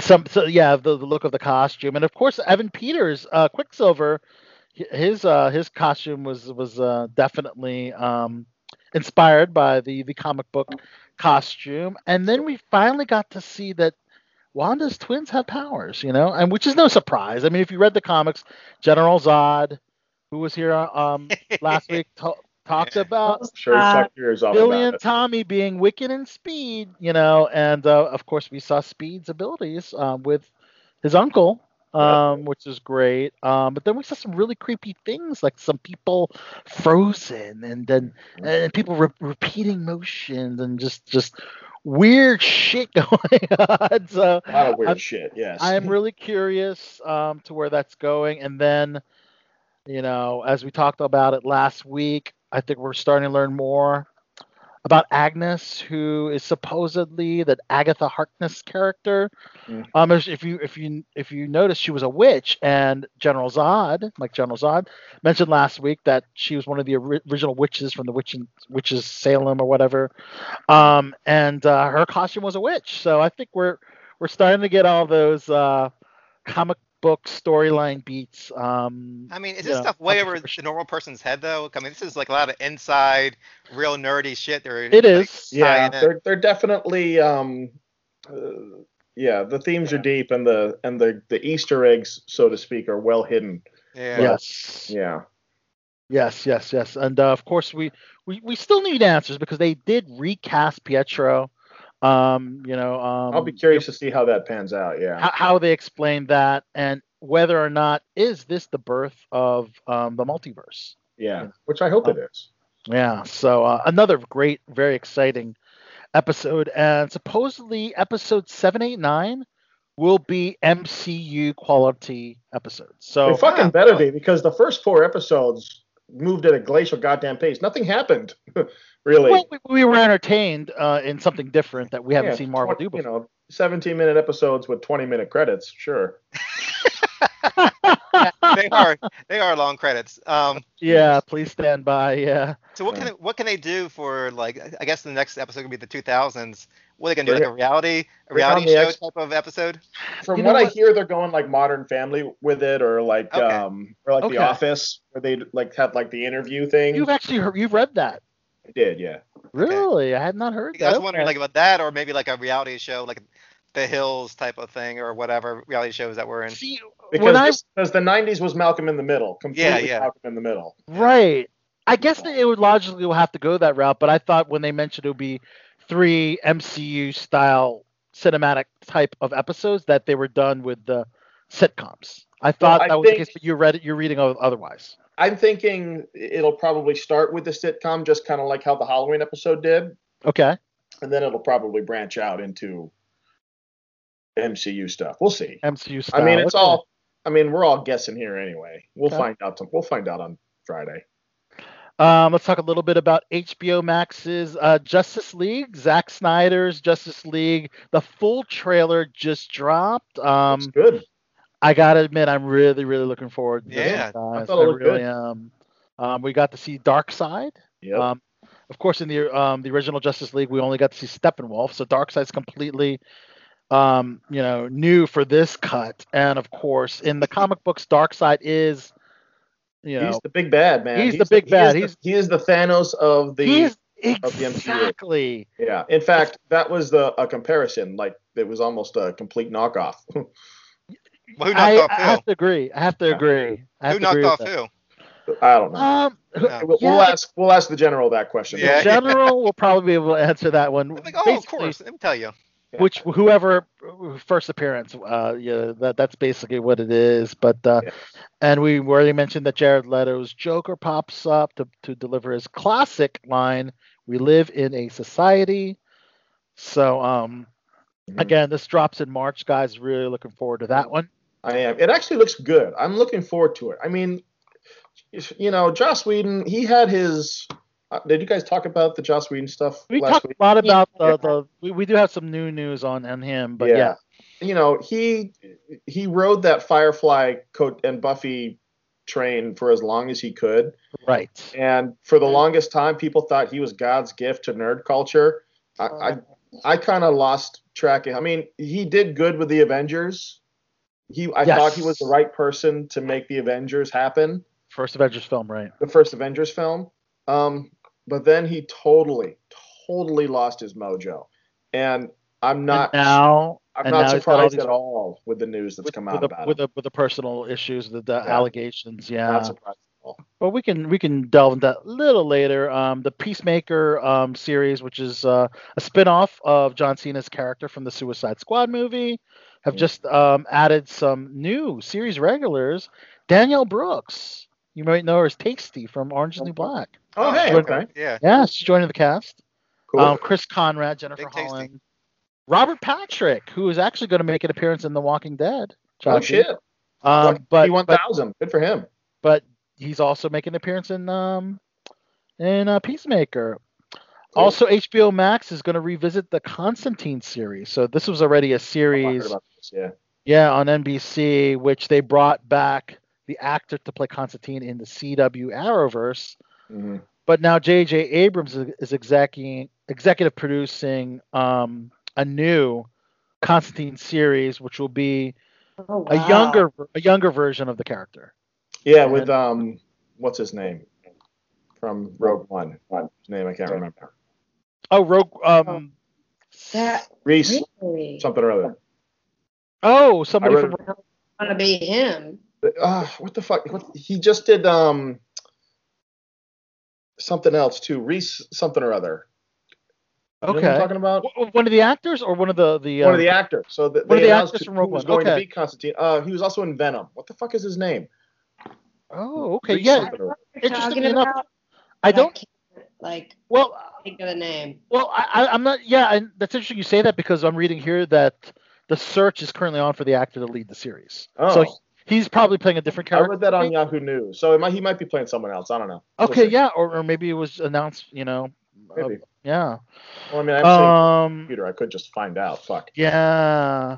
Hold on. Chachi, the King of the '80s, will happen to the Gremlins are um going to be on uh, HBO Max. I think we talked about this. This will The be an animated animated series. animated Yeah. series. Oh, that'll be cool. I'm cool with that. And It's HBO two, Max, though, right? yeah, HBO Max seems to be doing the um, take doing that um adult uh, animated shows for adults. You know, with Mhm. Harley Quinn. Yeah. like they're Well, going. you guys saw route. the um the Gremlins um, commercial for Mountain Dew, right?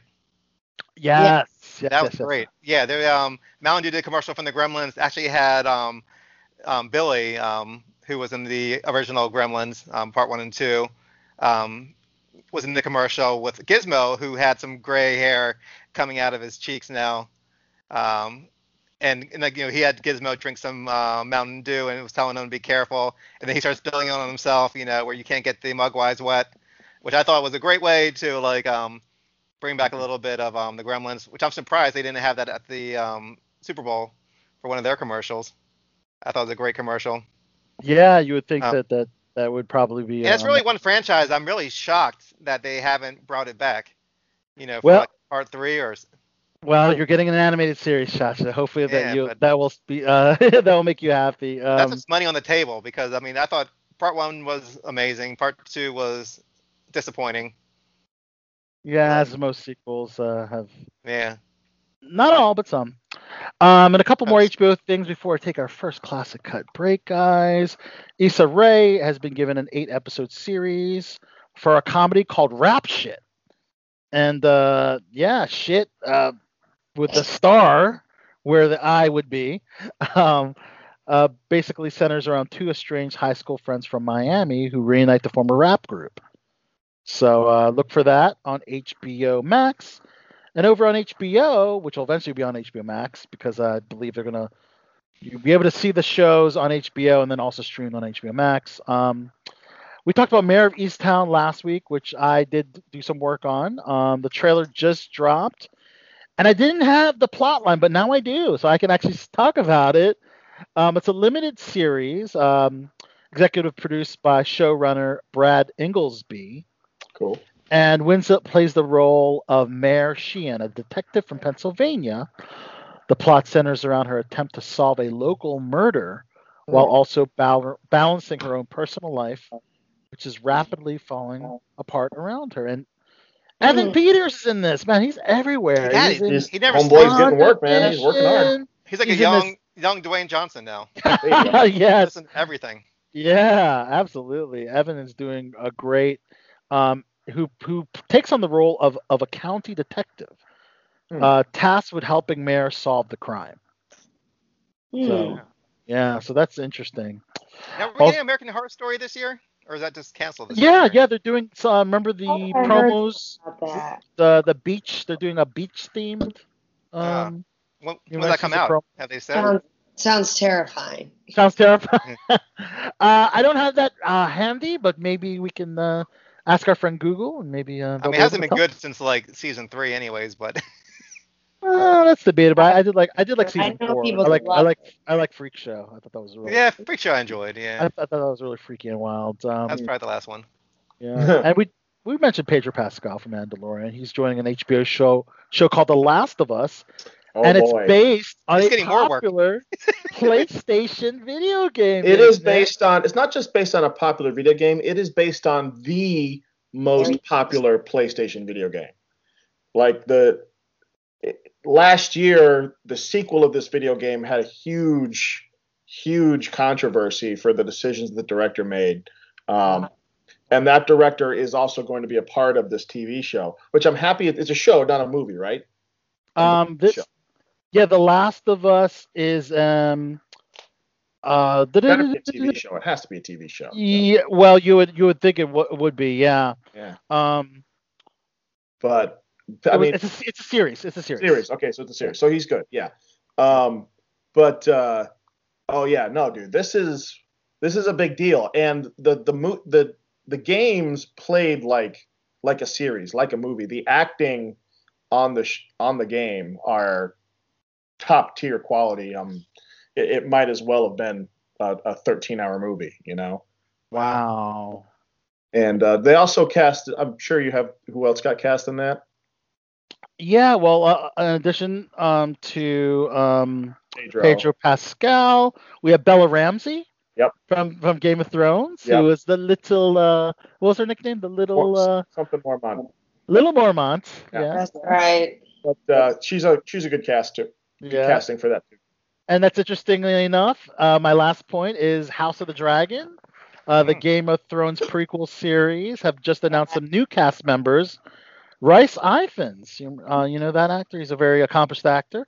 Steve Toussaint, Eve Best, Sonoya Mizuno have joined the series alongside Matt Smith from Doctor Who fame, Olivia Cooke, Paddy Constantine, uh, Considine, and Yeah. Yes, and Emma Darcy. So 300 years before Game of Thrones.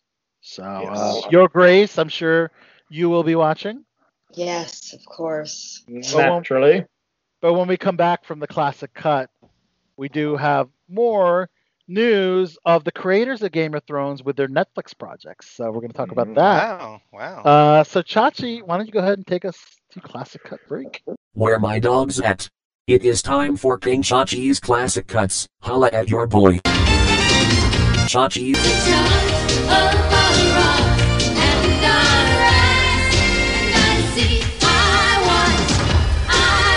Chachi.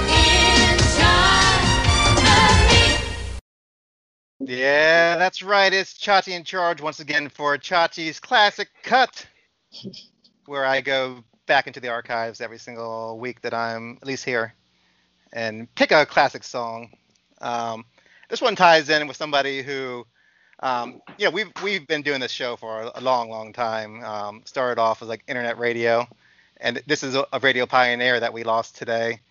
And I know people either love him or hate him but uh, Rush Limbaugh like lost his battle to um, cancer today, and most people don't, don't know his whole story about when he came out. There wasn't any kind of like conservative news outlet. There wasn't like a Fox News or it was mostly like left leaning um, in the media, and he started like the whole conservative talk show format, um, giving another um, point of view um, to people who didn't have that point of view expressed by anybody, and did it in a funny kind of format which between him and Howard Stern really like just about any um, podcast out today take, takes elements from either Rush or um, or Howard Stern. Yeah, they kind And, of um, paved the way. Yeah, and Rush was there. Whether you loved him or hate him. We Oh, don't yeah. to hate him, but he was there since 1988 on the air, number one. Like I think that whole entire time Mhm. um, on the radio, which is almost unheard of. You know, 15 and a half uh, million um, listeners. Um, and what people might not know is he actually was a big proponent um, for fighting um, cancer, even way before he got it. Um, he raised um, 50 million over the years um, through his telethons on his show. I read he For leukemia. cigars though. Yeah, but Yeah, for leukemia, like he actually like um when he was a kid, like had a cousin who um who caught cancer and like was talking to like his father, and his father, you know, told Rush afterwards like, well, there probably won't be any um cure for cancer in our lifetimes, and he decided to try to fight that. Um, but then you know ultimately lost his own fight to cancer. And pretty amazing that he was still doing the he was still doing his show like even up to like a couple weeks ago. Um, you know, through the treatments and stuff like that. He loved being on the radio. He loved talking to his audience, and um, you know, really just paved the way for a lot of stuff. You know, and like often controversial. Like I didn't agree with everything that you know he would say, but um, you know, he fought the cancel culture way before what we're seeing now, where they try to get him kicked off the radio many a times through the decades by you know attacking his sponsors, and he was one of the people that was able to fight the cancel culture and, and never be canceled. So pretty incredible. But this song I'm picking today is actually a song that he used on his show for his intro, um, and it's actually by um, Chrissie Hynde from the Pretenders. And what's kind of Oh, interesting about this song is, um, you know, Chris, Chrissy Hines is known as being like far left, and the song, you know, I guess talks about stuff, you know, um, from the left and the environment and stuff like that. And so, he, Rush kind of picked it to be a, like a joke or whatever, because he was a conservative show. But then he ended up getting this the song pulled off because he didn't get permission by EMI, um, which a lot of people didn't get permission back then. But um, Chrissie Hynde found out about it, and she actually like her parents were actually big Rush fans, um, you know, big conservatives, you know, even though she was super liberal. And so she like um, didn't want them to like not let them use it. But then actually Rush um, gave vocal support to PETA, uh, a PETA, a PETA campaign against um, the, the EPA was trying to test um, 3,000 chemicals on animals. And so Rush like actually supported one of her causes, you know, and they found like common ground, and she allowed him to use the song for the rest of Oh. his career. Interesting. So it's kind of like it's kind of like a, a place where you don't see that often nowadays. Where like. I think nowadays, if, if a far left person, like if a conservative use their song, they'll be like, you know, screw him or whatever. But they actually found common ground. That you you want to think that somebody who was like far left and far right would actually find Compassion, common ground compassion for animals. for right? animals, Yeah. yeah. and like against the um, EPA and actually Rush supporting PETA, which I was surprised to even read. So Right. like, I hope in the future you can see some more of that, but I'm not gonna hold my breath on it. Right. But this song um, was "My City Was Gone," and um, you know, it's always sad when anybody loses the fight to cancer. I don't care if you agree with them or not, you know, or you know, or even hated them. It's, it's still a sad day. So rest in peace, Rush. And here's "My City Was Gone" by the Pretenders. Yeah, it's a great song, and we'll be back right after the classic cut. Awesome.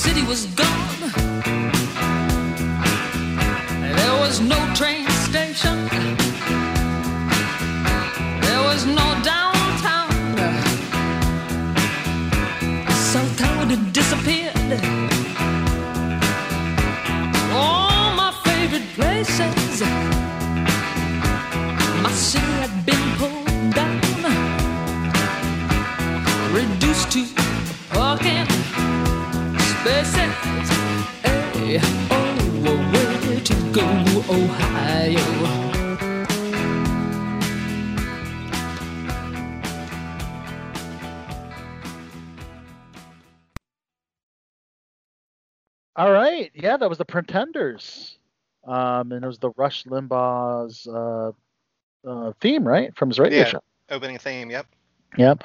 Interesting enough, um, I've seen several social media posts um, saying they were happy or that that, that he died, and um, while I, Terrible. I can't agree with everything the man has done, I mean, as someone that is as as a radio host and someone that you know, even though you know he, he did he definitely did pave the way for for radio hosts, whether you agree with him or not, I I think I'm I'm kind of appalled. Um, that people are celebrating his death and, and Yeah. happy. Um, several people, um, some some good friends of mine have, have even posted that because you know I don't know I haven't done enough research into it. The, the allegations are, are bigoted allegations supposedly. Um, but um, at the end of the day, the guy was a father. He, he was uh, was he a father? A husband, you know. Yeah, his wife. uh, His wife um, came on the show today. Um, I saw and um, announced him passing away this morning. Okay. So, um, you know, again, um, you know, I, I don't wish for for anyone to be take whose life life to be taken, whether it's cancer, whether it's Yeah. any other form uh, or any other cause of death, um, whether I agree with them or not. You know. And here's the thing: I'm sure the people that were posting that have never once listened to him, you know. And anybody who's been on the air for a week, much less you know 30 some years, is going to say something wrong the wrong way, or even Correct. change their opinions over 30. years. Like I was saying before, the people who were against gay marriage just 10 years ago now happily support it. You know, within like a Mhm. 10 a 10 year time frame. So like something you said like 10 years ago or 20 years ago, you know, might not be the way you feel now. But I, I see it. I see it on all sides too. I saw it when um when um, Ruth Ginsburg died. I saw people, you know, making ignorant comments or whatever. It's like somewhere along the line, as a society, we just lost our humanity. Where somebody we don't agree with, we're happy they're dead and they can no longer speak. It's it's insane. That's like, a good. That's a good point, man. Terrible. Humanity. when um, Ginsburg died, like, and I, you know, I was never like, I mean, she was probably like, you know, way left of me or whatever. But when she died, I went, I went out and watched the documentary about her, um, Right. um, that was on Hulu, and I learned a lot about her. Like, I mean, it's like, you know, and I wouldn't agree with all her rulings or whatever over the years, but she did some amazing stuff, you know, um, you know, as a woman breaking into like, um, being a lawyer and a judge and stuff back then was, course, you know, it was unheard of. So it, Big it's deal. pretty cool. And then getting onto the Supreme Court is pretty cool to hear her story. So it's like a lot of people who sit there and just hate, just hear things from other people and probably never had listened to the person and done any kind of like um, real research or whatever. I mean, I'm sure nobody knows who are post that kind of stuff that he raised, you know, like 50 million to fight cancer over the years.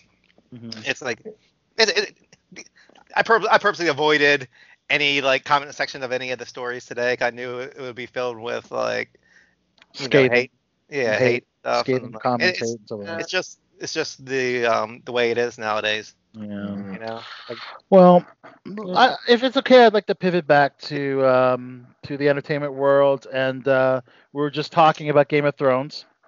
Um. And as you know, DB Weiss and David Benioff um, are the showrunners of Game of Thrones, which Dan and But- Dave. Dan and Dave, and of course the the final season is, is another uh, very um, divided topic, I guess. Oh yeah. But, uh, They Rian Johnson did. uh, but nonetheless. Would, you, would you like to know what these guys are doing on Netflix? So they got some, they got several projects uh, on Netflix that they're doing. So one is called The Overstory. Uh, it's an adaptation of Richard Powers, um, I guess, novel here, and Hugh Jackman will be an executive producer a- along Mhm. with uh, Dan and Dave. Love Um, Hugh. Yeah. So this Don't this is uh, this is a- this is uh, Richard Powers' 12th novel. Um, tells a story of a world alongside ours that is vast, interconnected, resourceful, um, and almost invisible to us. Oh, fancy. Interesting. Interesting. that's fancy. It's like it's one of those "Are you out there?" thing kind of things, you know. Um, Yeah. yeah. So uh, a handful of de- desperate people learn how to see that world and are drawn into its unfolding catastrophe. Interesting. That sounds really really cool, and um, they they seem to be going towards sci-fi Uh, the Three Body Problem and The Chair are the other two projects that uh, have been mentioned in the past. Um, they signed a massive deal with Netflix. Um, so yeah, um, if you didn't know about The Chair, stars uh, Sandra Oh and Amanda Peet um, as a showrunner. And if you didn't know, that's uh, that's David Benioff's wife. Uh, and Sandra Oh will um, lead the series as the chair of an English department at a major university, joined by Jay Duplass. So this this show um, that they're producing has nothing to do with fantasy or sci-fi. So I think that's an interesting choice that they're actually producing something outside of the typical Game of Thrones um, genre. Yeah. The three body I I saw Amanda Peet in a while. Oh yeah. I think she just kind of chilled out to raise her kids or something. Oh, good for her. Yeah. Yeah, so Three Body Problem is um, it's a book trilogy, um, and apparently it's uh, based on the support for China's treatment of the Uyghur minority. I have no idea what that means, um, but um, yeah, um, something to look forward to on Netflix. This is interesting on Netflix. So Tim Burton's working on a Wednesday Addams live Oh. action series. So good. Well, I'll say this Do you like this. this? Do you like it, that? it better be fucking Christina Ricci as Wednesday because anything Yeah. else will be criminal. Right? That'd be great to have her back. Oh hell yeah. Who else would they? They could go younger, you know. You know, what's her name from Queen's Gambit? Oh, Has the Anya Taylor Joy is brilliant. Has Taylor-Joy could play it big with other people eyes, without and Look it. at those big eyes, yeah. She's put her in beautiful that though. black wig. She could do it. She could What's do the- it too. I could What's see the that. premise of this? right. Okay, so um, If it's supposed to be now, she'll be Okay. black and a so lesbian. Wednesday is a is a sleuthing supernaturally infused mystery, uh, charting Wednesday Addams as a student at Nevermore Academy. Okay, so they can't, So They it'll can't be Anna cast Taylor Christina Joy Ricci. then. yeah. Never mind. Wednesday's attempts to master her emergent psychic ability thwart a monstrous killing spree that has terrorized the local town and solve the supernatural mystery that has had that has embroiled her parents 25 years ago.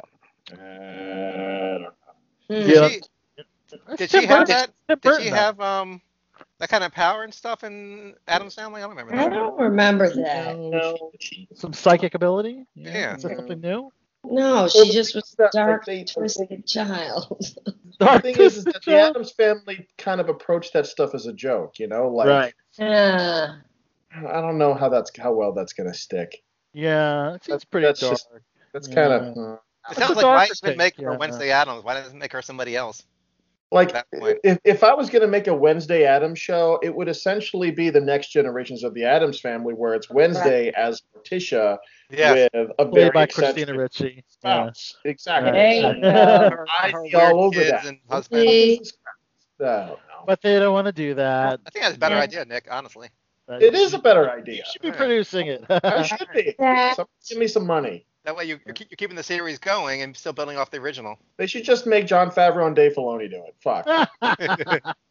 so I know you like Chach, uh, Chachi. I know you love Stranger Things, but speaking of dark, I love Stranger um, you sent me this article that the season four will be the darkest season there's ever been. Yeah. Oh boy. Okay. So every year it gets amped up. Every year it gets funny and darker and sadder. Um, so this one's I'm completely amped. shocked from season three. Still Yeah, shocked season- about the ending, right? Yeah. Season three is my favorite season so far. I'm like, wait, Billy, what? I'm so Uh, confused. Yeah. Sorry. That was So look at- We are looking forward to that. Um, there's a big movie on Netflix. that would have been starring out by now if it wasn't for COVID. It would have already been out by now. It would- That's that- that- right, that- yes. yeah. Sucks. So now Yeah. 25 when they finally do it. I don't have a release date on season four, but I'm sure it is. Nobody um, knows yet. We'll find out. Hopefully. Uh, hopefully, yeah, that would be a good. Hey, they, it did well when with that one season where they're wearing Hopefully the what? Ghostbusters. Oh, oh, Um, uh, co- uh, October for for the premiere. Yeah, yeah, yeah. Would be ideal. Would be cool. That'd be ideal. Um, the original Batman, Michael Keaton, has a film on Netflix called Worth. Was picked up by Netflix and Higher Yes. Ground Productions. That's Barack and Michelle Obama's production company. So from politicians to producers. Two Uh, on Netflix. millionaires. Yeah. So um yeah, um it's based on a memoir. What is life worth? Okay. So um and it premiered at the Well, I- 2020 Sundance Film Festival. Um let's see Chappelle's show is streaming on Netflix again and uh Dave Chappelle got the money that he felt he deserved. Dave got his money. Good for Yeah. him. They put it on Netflix, and apparently they didn't work out a deal. I guess they were just playing Comedy Central and not and not Chappelle. So um, they actually took it all down, and they worked out the deal. They gave him his money, and now it's back up on Netflix. So Yeah. Yeah, I have a lot of respect for him. Like So do just the way he does stuff. Like Mhm. um, you know, he got a bad deal when he was first starting out in the business, which anybody else would have took it to. And he kind of like, you know, is at the place now where he's like, you know, he has his power. And he's like, you know, I want my, um, I want to get some money from my show. Mhm. And then he got a new deal. He, he But- got the, the masses to say, cancel this show. Don't Yeah. fucking Right. watch it. although, Watch will it. we see another season of the sketch comedy show? You Yeah. think, or do you think he's? I would done. like to see another season. I I think would love that'd be cool. season. I'd like to see because because Dave now with the power and influence he has, and also he's a lot smarter. He's wiser. So Yeah, he could make something like he could make something that's like really special. Mhm. yeah. I mean, he's, he's one of the few people that's alive right now that can go out and say whatever he wants to say. Whatever the fuck he wants. and not even, not and even please, care. let's hope he doesn't get canceled because. I don't Oh, think he well, here's can. the thing: the shit that he's already said, you'd think that it happened, but Why do you the think he's is that- impervious? Why is he impervious still? he's too smart. He's Yeah. too smart. He's Okay. too he's way too smart to to allow himself to be canceled, and he's not at the mercy out of the any person's hands. major Okay. um you know company. Like yeah, he's he's piggybacking on Netflix right now, but he doesn't need Netflix, Right. and that gives him the power to say whatever the fuck he wants, and that's what I respect about him. I mean, he walked away from that, you know, huge deal for um, Yeah, Comedy Central with the third Yeah. season of the Chappelle show. So he Mhm. already showed he's gonna he'll walk away. He doesn't care. So yeah. he doesn't him. need the money. He's doing it because he wants to. And even Yeah. Chappelle, like I don't agree with everything he says, but I like he he'll sit there and just and just talk and and have and have free thought, which you don't see anymore. He'll sit there and be like, you know, here's the way I see this issue. People might disagree with me, but here's the way I see it. Right. You know, and and he just says it, and like you know, and he'll he'll piss off liberals and conservatives both, or he'll make them both cheer. Like, but he says what he wants to say. And he does a great job doing it. He's I'm one of the few ones doing it nowadays. big big fan of his work, and I was happy to see one of his stand-up shows that was a taping for for Netflix. Oh, you- you got- uh, oh, that's DC. cool. I got to see that. Yeah, it was really Yeah. really cool to see live. No phones. We had to lock up our phones in this uh, Mhm. case. Um, no no photos or videos. Um, let's see. So I know you're a big Brit fan, uh, Morgan. So as you know, um, there was a big documentary on Hulu. So now Netflix wants to do its own um, documentary on Britney Spears, and the Hulu documentary is called "Framing Britney Spears." Now Netflix is going to work on their own. Seems like they'd like to have um, competing um, Yeah, documentaries. They got to milk is- that cash cow, man. Yeah. Well, a, a similar one was the with the fire fire festival. Oh God, yeah, yeah, you're right. that, that, that was one. Um, it's wild. yeah. Um, so you know, so now they're doing one for Britney Spears. So the Britney Spears one, uh, you know, there was a there was a interest. I mean, you know, it, it talked about how you know the conservatorship of uh, Britney because she's not well, as you said, Morgan, and uh, her father, um, you know, was kind of making her life decisions.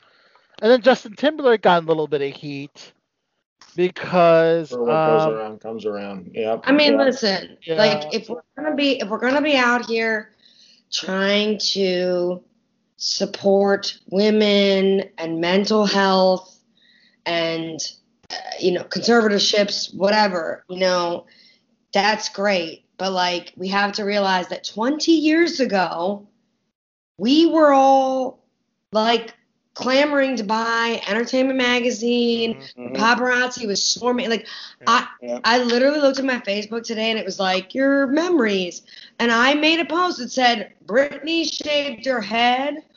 WTF?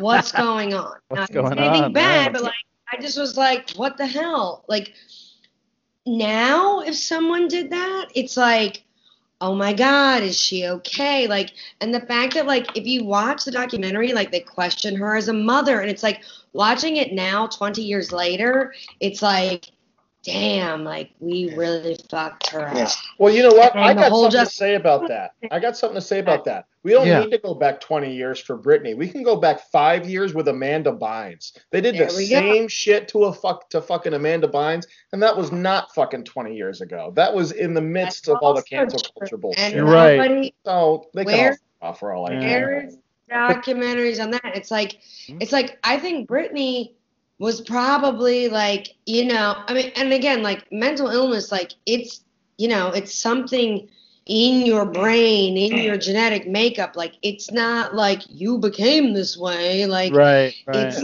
you know, and, and sometimes people can become depressed or Yeah. have issues and I and I really do think in her case there was no her parents were gone.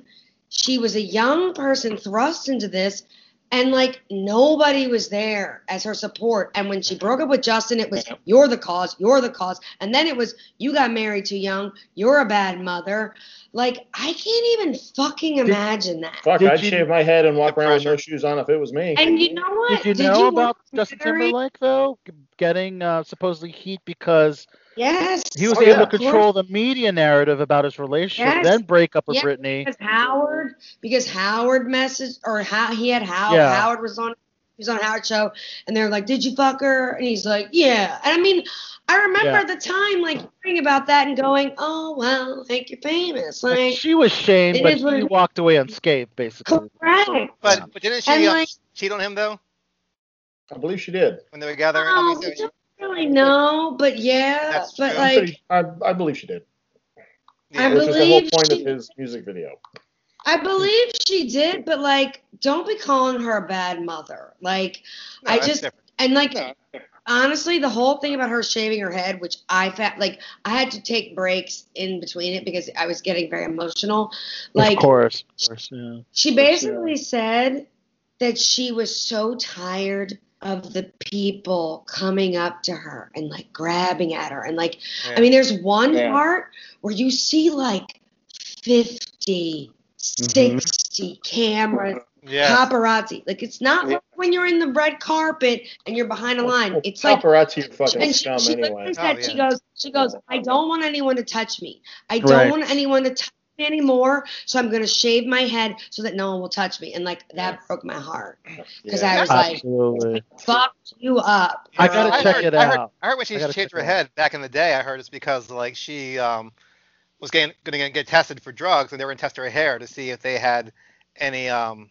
So Yeah, you they could the take. hair. put- I mean, potential I haven't- I hadn't heard about boys that. away from her. That's That- right. That's what I heard back then, at least. You know, that was the. Because I her mean, I sons were very young back then. Yeah. Well. I, I think she was not well for a number of reasons, but I could totally understand being like this person that's like, oh my God, I have nothing to myself. Right. And everyone just Child wants to grab me. So I'm gonna go, okay, I'm gonna make myself less beautiful. Maybe they won't want to touch me. Oh yeah. Like I Yeah. could, I could totally understand that. I mean, all I the would same look at thing. Lindsay Lohan, Paparazzi Matt fucking so, Shia Matt LaBeouf. Bynes, Lindsay I saw the same thing um, with Michael Jackson. I watched the documentary on him, and like he was going out Oh. with his kids, and he was just like went to a store and he came outside and just got hounded by the paparazzi, and they were like trying to like take pictures in his um you know son's face and stuff, and like Oh, That's and he couldn't even move. that He was just surrounded by uh, no. people. you have to have a very strong sense of self and like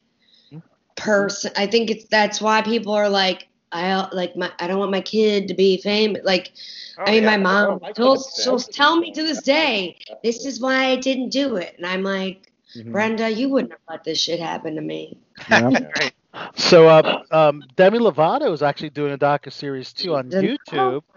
It's called Mhm. Dancing with the Devil, and as you know, we talked about on Below the Belt show. Demi almost died from a near fatal uh, overdose in 2018. Yeah. Wow. It's not And- well. In the clip, Demi re- uh, reveals that she had three strokes and a heart attack during her hospitalization.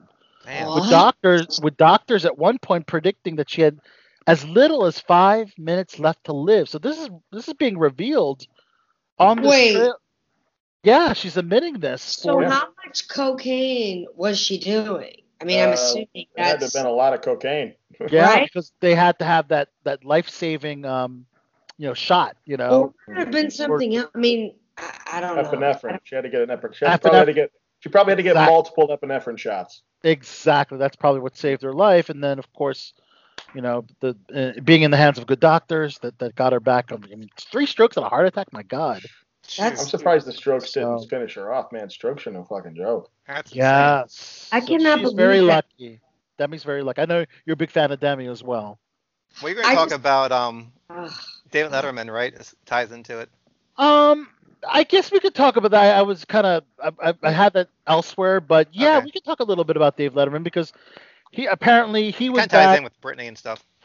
Yeah, because he, he apparently um interviewed Britney, Paris Hilton, Lindsay Lohan. Lohan, and Janet Yeah. Jackson, and now people are trying to cancel. him. He's already retired TV host. Like he's not even working. Yeah, yeah. Why are we trying to cancel him? Like, And so now the reason why is that because Because it's the fun thing to fucking do now. David Letterman was always known for, for pressing the button and um, um, you know pressing stars buttons. You know maybe asking the uncomfortable uncomfortable questions. Kind of like Howard But- Stern to a lesser degree. I mean, Howard- we're at the we're at the point now where the decision Yeah. made 20 year ago, when the dialogue wasn't even fucking thought of, can get you fucking Correct. canceled. right, right. That's yeah, and I, I watched the Janet Jackson one. He was a little um, persistent with the concept. So, so was it fake?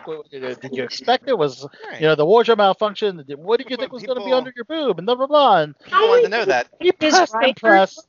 like like I don't think that was him per se, like or what or maybe it was. I don't know, but like Well, here's the thing that people don't really think about on those fucking talk shows.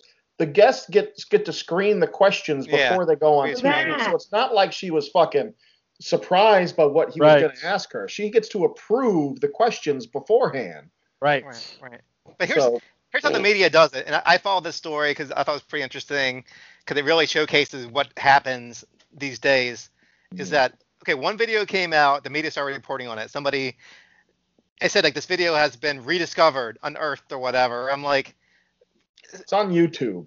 Yeah, it, it made it sound like it made it sound like it was in a vault Never somewhere. fucking hidden, went anywhere. and Somebody, it's on YouTube. if somebody broke into this vault and finally unhid this dirty secret. No, this was this was a video uh, interview that came out was on network TV for for millions of people to watch, and million people did watch it, right. and they're like, look, this is look, this is how he treats somebody with mental illness, and this was an interview with um, Lindsay Lohan, and he was he was pressing her and kept asking About her. rehab, right? Rehab, and, and it was edited in a way where it showed all the worst parts of the interview.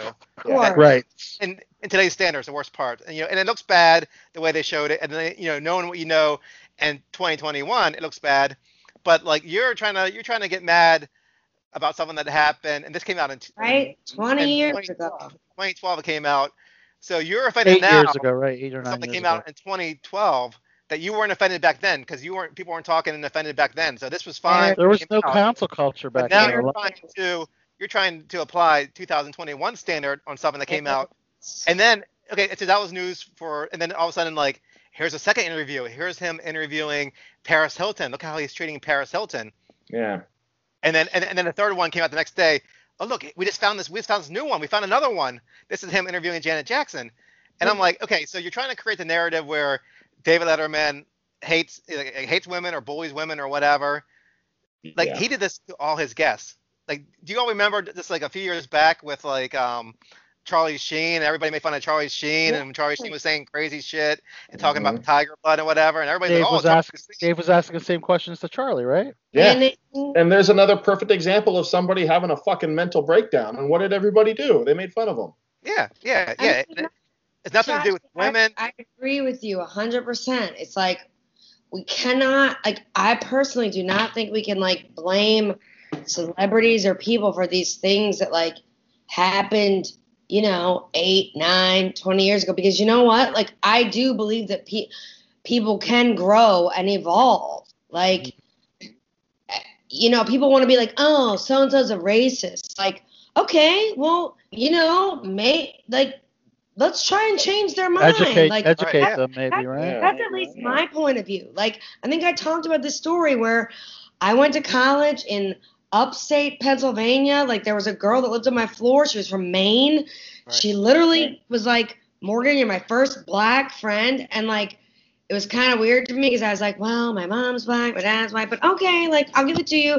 And like I just was like, well, I- I'm just like you. Like we both like Britney. We both like. Right? Yeah. like I Yeah. like I don't like what do you I, uh, and like if I can be the representation for you to take home to your small podunk town where you think all black people are either Michael Jackson, Beyonce, or thugs that rob, Mhm. like Mhm. then I will show you that you're just like you. Right. And Yeah. that's like Yeah. my point is like I don't think cancel culture works because it's like you're just you're literally telling people you fucked up, you're wrong, and we're not teaching anyone and we're not like emulating compassion. And I just at the end of the day, like we're all humans, like you just said, like human we forgot about humanity. Like everyone was just Right. trying their best and like you just David Letterman is retired. Like this is not gonna do any good. Yeah. Do you remember? does do you remember very little good. 2010, 2012, like what was the, the news stories? The news stories were reality TV. The news stories were Paris. Hilton, Lindsay Lohan, and we were making fun of them all the time. It was crotch shots. and they, yeah, oh yeah, and and and Paris Hilton and Lindsay Lohan were in on it. They made millions and millions of dollars uh, portraying like Mhm. this train wreck. I mean, have you seen Paris Hilton in some other interviews where she talks normal? She doesn't do that Yeah. crazy voice. I Yeah. mean She's actually a very The smart baby woman. voice, yeah, Yeah, yeah. she's actually a very smart woman. She's nothing like the, that the character 20 she carat. It's ring. funny you mention it because happy birthday, Paris Hilton. Ah. She's 40 today. Can you believe Bitch it? is oh wow. now. Yeah. I Yeah, but we, we'll go over some more realize was- birthdays. Was. I didn't realize she There's was so There's some big That's cool. birthdays uh, today. Yeah, but uh, she was but playing I saw her in Miami like two years ago. She still looks great. Yeah. yeah, she, she's awesome. She's fun to party with too. She's killing Yeah. it. Probably with her a few times, three, three or four times. Chachi were there for one of them. DJing, yeah. She, yeah, she was DJing. She Yeah, was but- DJing. But you know, Yeah. leave David Letterman alone. Don't don't try this, this fake cancel thing that you're offended now by these Right. ten year old interviews that he's asking he's asking you like hard questions to a woman. Um, these women are strong women that can handle themselves in these interviews, you know, and it might Yep. not look it might not look um, appropriate today, but they were fine. Trust me, They were fine um, back then. At the time, that's what it was. Like, Yep. Yep. Just let it be. he So wants to apologize, great, but like, Yeah. If he comes down and says, "F you, I'm retired." I, Yeah. I was a, a comedian, talk show host. Leave me alone. Leave me alone. Just leave it Right. alone. You're all, in the, you're all in the audience clapping and cheering when I was asking these questions and stuff and, and Yeah. laughing.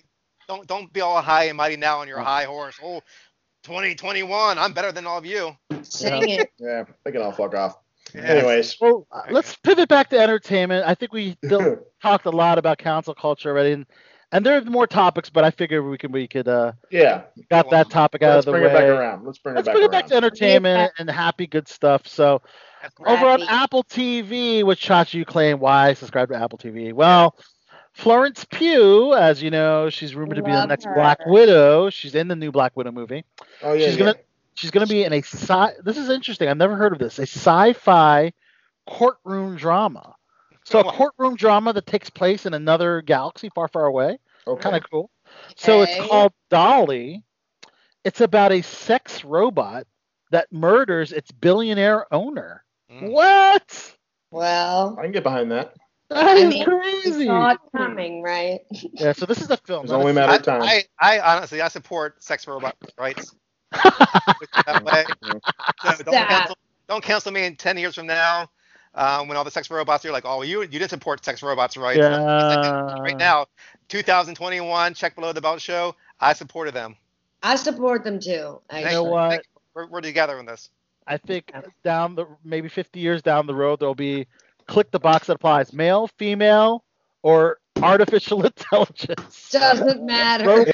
All right, over on Amazon, Lily Rabe, who we love from American Horror Story, um, has been cast as the female lead in The Tender Bar. We did talk about this project. This is George Clooney's film that he's directing for Amazon Studios.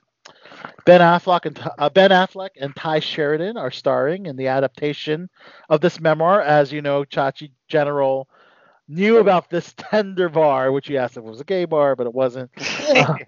but Lily Rabe now um, attached to it. So they're going down the Mr. and Mrs. Smith path again. This time, um, a project for Amazon starring Donald Glover and Phoebe Waller-Bridge. Interesting. Interesting. This is going to be a series. um, not a film. Which, as you know, this is why Brad Pitt uh, split from Jennifer Aniston was because he met Angelina Jolie in Mr. and Mrs. Smith. Right.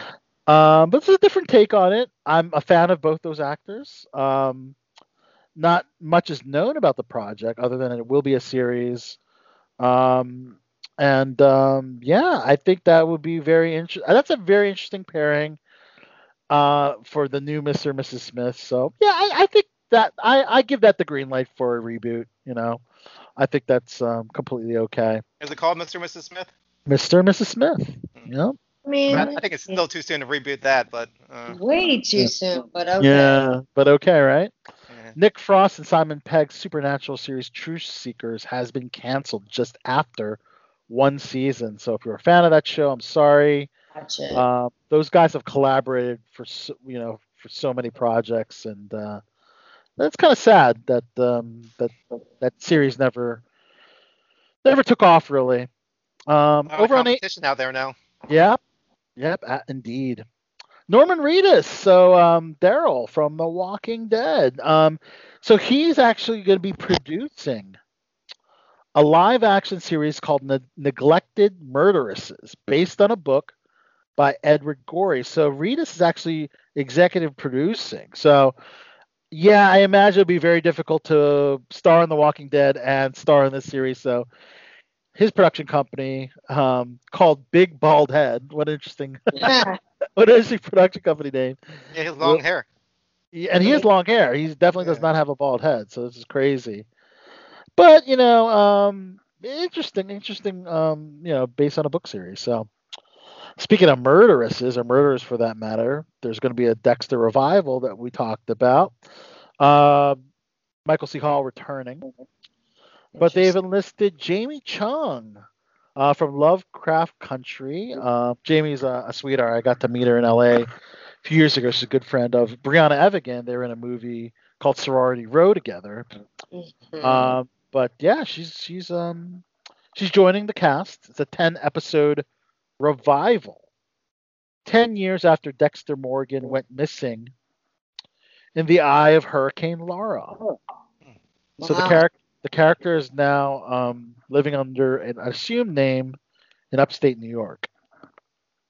Cool. Hmm. And and um, Chung will be playing Molly, a famous true crime podcaster from LA.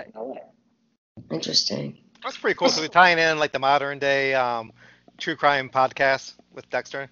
Exactly. That's a pretty. That's a pretty cool um, way to go with it. Yeah, g- uh, congrats to Jamie Chung. You know, she was one of the few real world.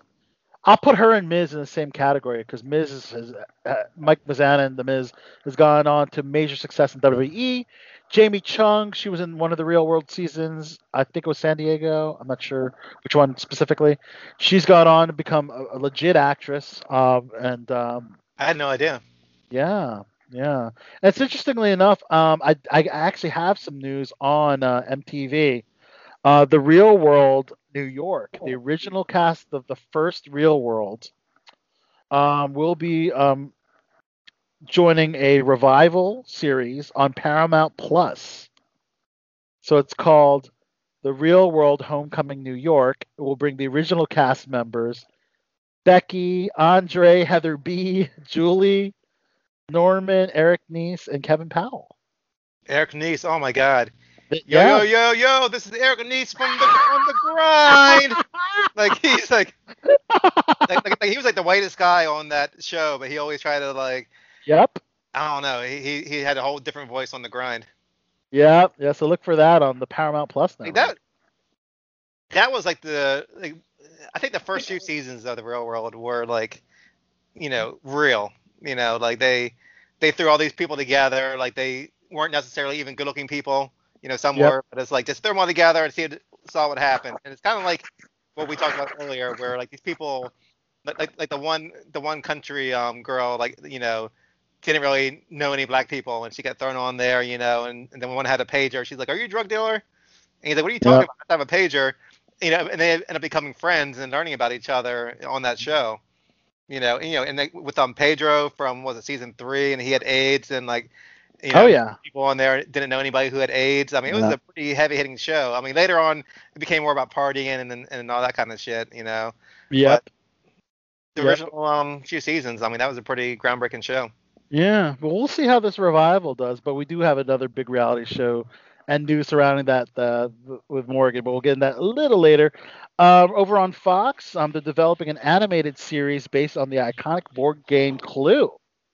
Um, so it's interesting. We mentioned um, a recent board game that's going to be a dot. Was it Uno? It's gonna be Uno, a heist Uno. movie, and now they're going to do. Um, well, the Clue was Clue was actually a successful movie. In the Yeah, it was. A Clue makes sense, but a, a movie based on Uno, how the hell are you gonna do that? Weird, Yeah. man. Yeah. But this will be an animated series based on the iconic board game Clue. Um, and um, yeah, it's going to be on Fox. You want to check it out. So, um, over on CW, um, Supergirl star Melissa Benoist is uh, staying with the Warner Brothers family despite Supergirl ending um, in its sixth and final season. She will actually develop and produce um, programming, original programming uh, on CW, which also includes HBO Max and other Warner Media affiliated outlets. So cool for her. And if you're looking forward to Wonder Girl on CW, um, we talked about this on the show a while back. They are not going forward for whatever reason. Apparently, um, I guess they shot a pilot, maybe it wasn't picked up, but they're not moving forward Hmm. for that. Um, over on CBS, they're doing a True Lies series adaptation. So this Oh. was the True Lies uh, movie The Arnold Um, movie. from 1994. Good It movie. starred Arnold Schwarzenegger, Jamie Lee Curtis, Tom Arnold, Bill Paxton, Tia Carrere, Eliza Dushku's in it too. Oh wow! Yeah, Uh, she was young. She was like Yeah. she was like 14 or something. She was young. wow. She was the, the okay. daughter, right? Yeah, he was his daughter. Yeah. Arnold's daughter. Wow. So So yeah, nice. so they're getting a True Lies series adaptation uh, on CBS. That's weird. It'll be a spy flick. Is essentially what it'll be because that's what it's about. Yeah, but why why tie the True Lies? Like, Because money. Yeah, well, you know, it's a, it's a suburban housewife is shocked to discover that her, her bland computer consultant husband is a skilled international spy. There you Mhm. go. mm, Mhm. well, that that premise could not, never be under a different name. Yeah. True Lies. Nope. And CBS is all about reviving those procedurals. So as you know, CSI, the main CSI show ended, and they had all these like spin-offs, right? Uh, Mhm. CSI New York, CSI um, Los Angeles. They're bringing back the original CSI with um, with I guess the central um, the city would be New York. I think that's what the original um, uh, CSI originated from. So Yeah. they're doing a revival of the main CSI show, which is interesting. They had all these like spin-offs, but they're bringing back the revival. So it's when really did weird. the when did that show end? Uh, You know- 2013, CSI New York. Okay, Yes, yeah. So interesting. 197 episodes. Wow. yeah, people love those. I mean, the, the older demographic, Yeah, Sure. I've never seen. the baby I, boomers. I've ever seen a single episode of CSI. baby boomers, um, old uh, older folks, they love um, procedurals like NCIS. They're Yeah. getting a fourth series. I mean, do we need another NCIS? I mean, how Yeah, many different? My parents watch all those shows. Yeah, the, yeah, the older, the Yeah. baby boomers love that the, that stuff, man. Um, but um, yeah. over on Peacock, let's see, Craig Robinson, who is awesome, um, and Chris Redd from SNL are um, going to be part of a couple comedies on uh, NBC Peacock. Um, uh, Craig Robinson is working with Brooklyn Nine-Nine co-creator Dan Goor, uh, and uh, it's a comedy about class, capitalism, and one man's quest to achieve the American dream. All right. Yeah, he's funny in Oh, boy. everything except for Hot Tub Time Machine Part Two. Ah, Like that's that's a disappointing movie. Hot Tub time machine. too. And Yeah. even That then, was it, it wasn't as bad as some other things I've seen. So bad. Yeah, but it's one of the kind of things where Part One's so great, and then like we gotta do a sequel and not put any effort into it. Correct. Over on uh, Peacock, also Tina Fey's comedy Girls Five Eva. You might like this show more. I can see Morgan liking this show. It's about a uh, one-hit wonder girl group from the '90s that try to do a comeback, and Sara Bareilles is um, starring in that. along with Busy Phillips, Renee Elise Goldsberry, and Paula Pell. Um, That sounds pretty funny, Interesting. actually. yeah, it sounds really fun. I have yet to watch um, Young Rock on NBC. I do want to watch it, but uh, they're bringing in a lot of actors to portray the, the classic WWF characters. I say WWF because that's what it was Yeah. Yeah. back then. Like Randy Macho Man Savage, um, Andre the Giant um, will be played by an actor named Matthew Willig. Junkyard Dog will be played by Nate Jackson. Uh, They have pretty- sounds pretty cool. yeah, the Yeah. The Iranian uh, himself, the Iron Sheik, will be played by Brett Azar. Cool. Iron Sheik And, just uh, play himself. I don't care if he's old now or, or what.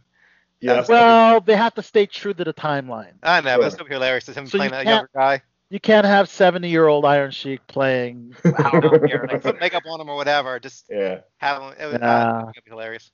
That's over on NBC, guys. Um, Brooklyn Nine Nine coming to an end.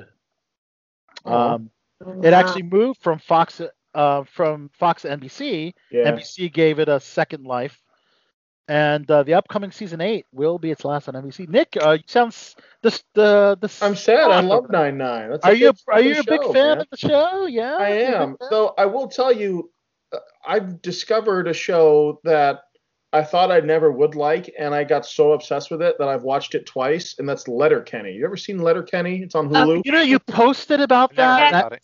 And I heard of it, but I never watched it. Holy, And then I saw that I the know friends that watch this. It's like me is and it, you. that, is like, it good? Yeah. it's fucking genius. You It have is really. Shakespearean level, just witty commentary. keep What's it watching. called? Fucking good. Letterkenny. It's on It's on Hulu. Hulu, correct? Okay. Yeah, it's on That's Hulu, the one- it's. That is the one streaming service I do not have. Next time we're on, I might let you I'll- fucking I'll make- borrow mine just so yeah, you can Al, watch it. So fucking I'll, good. Al, I'll make you a profile on mine. But like oh, okay, thank you. I appreciate it. The next time Oh, I that still we're here cable together, I have. I just went and bought a bunch of T-shirts that are like Letterkenny centric Really? on because I love that show. Really? Okay. Is it No, that? So- no. Is like the, the, the, the show that could be like the next Schitt's Creek? Because like Schitt's Creek, people are talking about they eh. love it. But there's only a few. I wouldn't say that. that. I wouldn't say that. Schitt's but- Creek And is funny for Okay. like everyone. Okay. Whereas Letterkenny, like you have to pay attention and like it's funny if you watch it consistently and then you'll get the consistent jokes. You'll it's that, understand it's like. Seinfeld where people are like, oh, I don't get it. Well, bitch, you're not watching it. It's well, I'll have to fucking tune in. Brilliant. Well, the Like, lead actress is really hot in that uh, Letterkenny. I was looking at the cast. the Michelle, what's her face? The Yeah. oh Don't, yeah, I she's a really fucking don't hot- understand what the women wear. Why are they always in tank tops? It's Why are they always just like sluts? Well, from what I Get my- understand, it's, my, a, um, it's, it's, it's it's about Yeah, Canadian farm towns, and apparently all the hot girls dress that way in Canadian farm towns.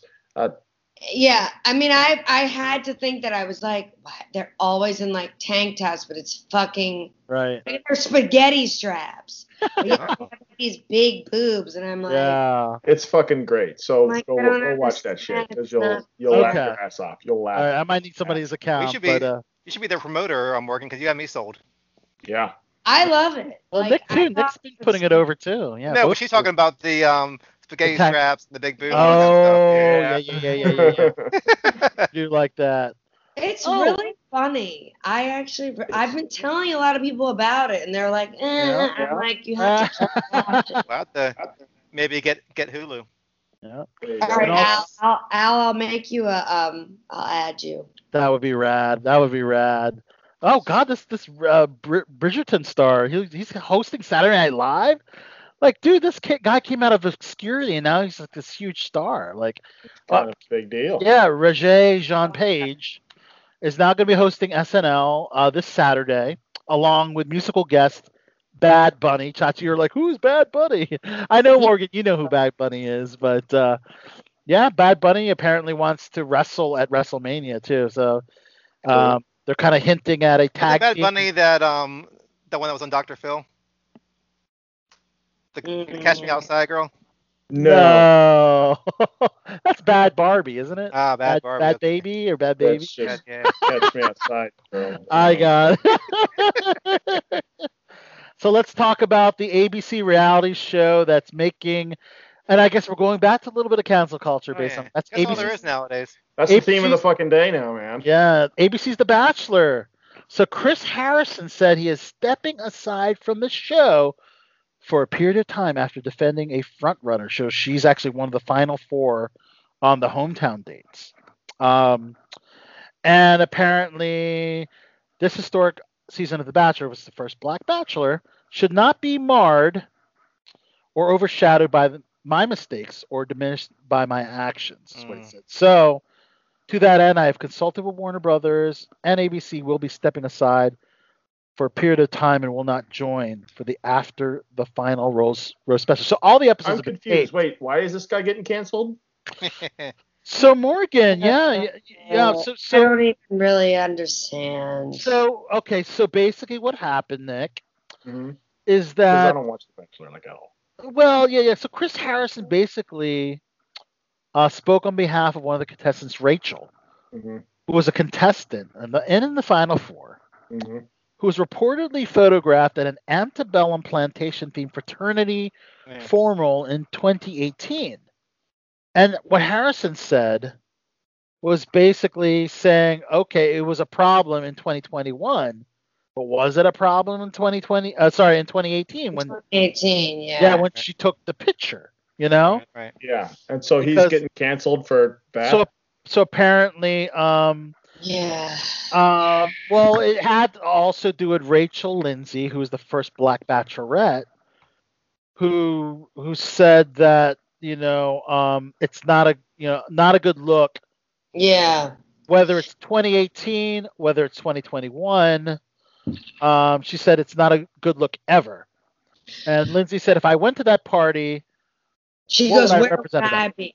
Right. Okay. So here, so here's my take on that, and like, I, you know, I, I, I have had like, I've actually like questioned like if I should like make a post about this because mm-hmm. I just read Gone with the Wind this year, first mm-hmm. time, saw the whole movie this year, first time. Did I think, wow, yes, slavery, awful. But uh, but again, as a film lover and a person who's an actress and loves movies, I was like, bitch, I could have been Scarlett. Take away the racism, but like Right, the right. sets, the drama, the love, the Right, intrigue, the costumes, like and and you know what? And I know that people will fight me on this. I'm sure my mother and sister would probably have something to say too. Maybe they wouldn't. I don't really know. But like give me a fucking hoop skirt and a mint julep and a fucking veranda and I will do the damn thing. Right. I just I guess I just I guess so I just you thought the costumes were cool. it's I just mean, different. I, I it's a period piece to me. So like it's a period piece. It was true to the going to history. it's a different time and place. mad and I, and I get it. If we're looking at southern schools, you know, these southern I mean, I was in a sorority. I was the only black person in my sorority. We had some Asians, we had Jews, some Jewish girls. Like, I mean, if you want to be get technical, I'm half black. If you want to get technical, Matt the Bachelor is half black. So like, let's like let's really fucking break it down here. Mhm. And people want to get so angry about this oh antebellum and like I get it. We all get it. Slavery was an awful thing, but you know what? It's a part of our history. Are we acknowledging it? And are we saying that it's bad or are we just like trying to cancel everything that it was because you know what? Like I I like Bridgerton. There were no monarchs that I know of that were brown or black that were that were royalty in the 1800s in Europe. Nope. Do you know about any? Because I don't. 2021 Meghan Markle, but yeah, but, But not I back then. don't. In the 1800s. so why is it okay for us to say, "Oh, Bridgerton, it's a show, and we're gonna do this," whereas somebody can't have a party that's like celebrating going with the Wind? And I get again, you want to go, okay, well, it's an all-white sorority, blah blah blah. And I just want to be like, if I had been there, I would have been like, I'm gonna have the best damn hoop skirt, and I'm gonna look the fucking best. well, I'm glad you see it that like, way, but "Oh, you Rachel Lindsay does not see it that way, Morgan. I Rachel actually feels that commended the. Bachelor host, Chris Harrison, for stepping away, like commended him for stepping away hmm. Because he because doesn't it know. perpetuates Like, why couldn't we- racism. But No. why couldn't we just sit here and be like, you know what? Like, you don't understand what I'm going. Like, she should have said, you don't understand what I'm going through as a black woman, because she is a black woman. And she could have said, this upsets me because and and listed X, Y, and Z. And I mean, I don't think I'm wrong in my statement because I think that there are many biracial women. Uh, my friend who is Filipino and white, her mother made her a hoop skirt, and she was Scarlett O'Hara in her eighth grade class. And she's Asian. Like she looks Asian. And all the girls were mad because she had the best fucking hair. And I was like, Sarah, get out there with your hair and like be the best. Right. So like I guess it's just like there are so many different views on this. And I get that it's hurtful and I get that it's it represents like an awful time in history, but I think I don't think we can just blame like one person for not knowing. Like I mean, Chris, I don't think he fucking knew what he was even saying. And this Rachel girl, I, I liked her. I thought she was cute. Um, you know, who knows? She's in the final four. She's going to meet the family. Maybe she There just went with the sorority. rather, she's going to meet her family. Sorry. You know what I mean? Like maybe she was like, I don't want to do this. I think it's wrong. But maybe she went along with it because she wanted to join the fucking sorority. Like I understand that. Like I know what that's like. So I just don't think. Again, my statement about like culture cancel. It's like you do not know what someone even is. though even though what Chris was saying was probably true because in 2018 and before 2018 it wasn't a big deal. Yeah, Right. You But aren't now it you aren't allowed to say anything that doesn't that goes against what people want you to say. Because you know, in the he was, he was being like Dave Chappelle sitting there and just talking like, you know, and like being like, here's how I see it, here's the way, you know, and and, and you know, and, and he was got forced. And I saw like on the news like even though he stepped away, they're still saying they want him fired. It's not enough that he stepped away; they want him gone from the show. he's the See- executive producer of the show. I, I Here's don't the, here's the thing about the whole like the whole um, sorority, and I don't know all the details of it. Uh, All I know is she went there for a sorority, took a picture or whatever. Like, I went to like one of the um, one of the plantations last year. We, um, we were in um, we were in um, Myrtle Beach, and it was like you know an hour drive from there down in Georgia. Um, and just did a, did like a tour of it, and a beautiful, beautiful place. I mean, it's like the architecture, the landscaping and stuff. It's like Mhm. and like there was there's a woman there that was um, with her um, soon to be husband, and they're um, walking through rehearsals for their wedding they're gonna have there. They have a ton of wedding there, tons of Mhm. weddings.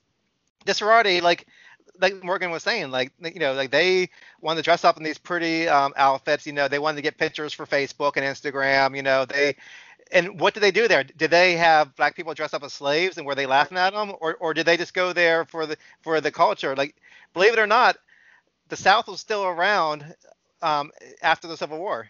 You know, women still wore, um, you know, Southern belle Those type of dresses, right? after the Mhm. Civil War. Like they still there were still plantations Mhm. after slavery. And I know? still like I still like it's funny that you say that about the plantation because like um what's her name? Um oh my god. Um Blake Lively. Blake Lively Yeah.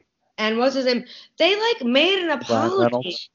about getting married. Getting married. At And I, you know what I said to that? I literally, I remember calling my mom, my sister, and I go, I want a house with columns. Yeah. And I yeah. have a house with columns. Right. And I may get married at a plantation. right. And they Right. both were like, okay. And I go, that doesn't mean I'm racist. It means I like the fucking structure. Yeah. Right. Yeah. Love it. My mom still is like, I want to sit on the veranda. So like, yeah. like it's like we're making we're making everything I, I personally again like somebody may come at me please come at me like let's debate it but Yeah. like you're making everything like this awful like yes there were awful things that happened on plantations we all know slavery existed like Right. Right. shouldn't we address it and move on and can't we Yep, accept that like there are still like Yeah. it was a beautiful dress or a beautiful Yeah. house or Yeah, were like they were they celebrating the Oh. slavery or were they just there, you know? I mean, it, it could have very well been okay. Here's here's post Civil War, you know, still this plantation is still Southern Belles. I mean, 'cause I was I was there and I saw all the slave houses and it was us don't horrific. know. And I learned about each one, what what happened to the slaves, in each one, what each um slave did in each house. um, that was on the plantations. I learned about it, you know, and like I wish all that didn't happen, but it, it still doesn't take the fact that there's a lot of beauty down the south even today. Yeah, I can't absolutely. I can't demonize a whole part of the country. You cannot You know? demonize um his. You're basically demonizing history, really. Let's do what Hamlet did or um, Hamilton did. Hamilton, yeah. Let's do that for Gone with the Wind, and I will be Scarlett O'Hara. All right. Let's make it a musical. Like I'll watch that. I really, I like. I was. Who, I who was would your not. who would I your Clark Gable be? Who would your Clark Gable be? Who would be your Clark Gable? I don't know. I have to think about it. well, Morgan, I'm Yeah, not but- serious. Like yeah, you but I want to thought get it was a so big mad deal. about. Y'all want to get so mad about this book? Yeah. Then let's change it. Yeah. Change the people. Say that it's still slavery, but don't go by skin color. Go by something else. Well, I don't know. Maybe the class. slavery part. Yeah, I don't know about that. Here's But the really thing. quick, Yeah, but just but, but, but, like- Bachelor, Bachelor, like I mean, they they thought they did the right thing. They um brought in the first um black Bachelor, like they had a petition before the season. They were like, oh, we want the first black Bachelor, and But he's normally they Mm, never mind. Go ahead. half half black or, or, or half white or whatever. But I mean, I, mm. Yeah, but- go ahead. but but they in, in the past 13 years they, they picked um, somebody that made it to like the final three or four or whatever that just happened not to be black in those seasons so they went out and got somebody brand new who's never Mhm. been on the show before and made on the bachelor so people instead of seeing that as a good thing friend. He's the friend brand, yeah of the Of one. Hannah B. yeah yeah so instead of being a good thing about that people are nitpicking that some sorority girl on some reality show i mean people Right. were talking about the shit after 9-11 we had other problems where like we weren't like Facts. I wonder. I wonder if that reality show contestant who was in, in college three years ago went to a plantation with a sorority. Like it's like we, we are totally off the rails here with what we are getting offended by. We want people fired over. You know, like Yeah. Well, well, but yeah, but what, can we talk a little bit more again about the episode? What What did you think of the last episode? the last episode? So now we have the final four. Um, they're going on I their mean, hometown dates, and uh, only so- one one white girl in the final four, and the and the other three girls are, are girls of color, people of color, or Is- are, are so- did we figure that out? Because I was confused about what she was, and I know that sounds. right? Yeah, I know, I know, but. She, Rachel, who is the center of the controversy, Chachi, is, is, is in the is in the final four. so she's the only white girl left, right? She's the only and white she- girl left. So she's so she's so she's so racist that she's stuck on this show to, right. to date a black guy That and, see. and maybe and what I maybe thought. marry him. Maybe marry him. I'm like, like, he's stuck on the show with this half black guy. Yeah. I think Bree and Michelle are also biracial, and I guess Serena P is too. I didn't really know. I, Yeah, I'm those are the final four. Very I good. didn't know what she was. I, li- I really liked her, but she looked very like olive skin to me. So I was like, Yeah. I don't, I They don't had a they had a very interesting uh, date. They had tantric yoga, yeah, she didn't and like. Serena was the one very. She she She's she real thought cute. I like her, but like you're right, cute. Chachi. you It's know, like, wow, this girl must be real fucking rate. Like she doesn't exhibit any like you know Right. how you can read people like right, right. she I, and I she's one of the first people I liked because she looked she looked like natural and normal. Yeah. She was Yeah. cute, but she also didn't.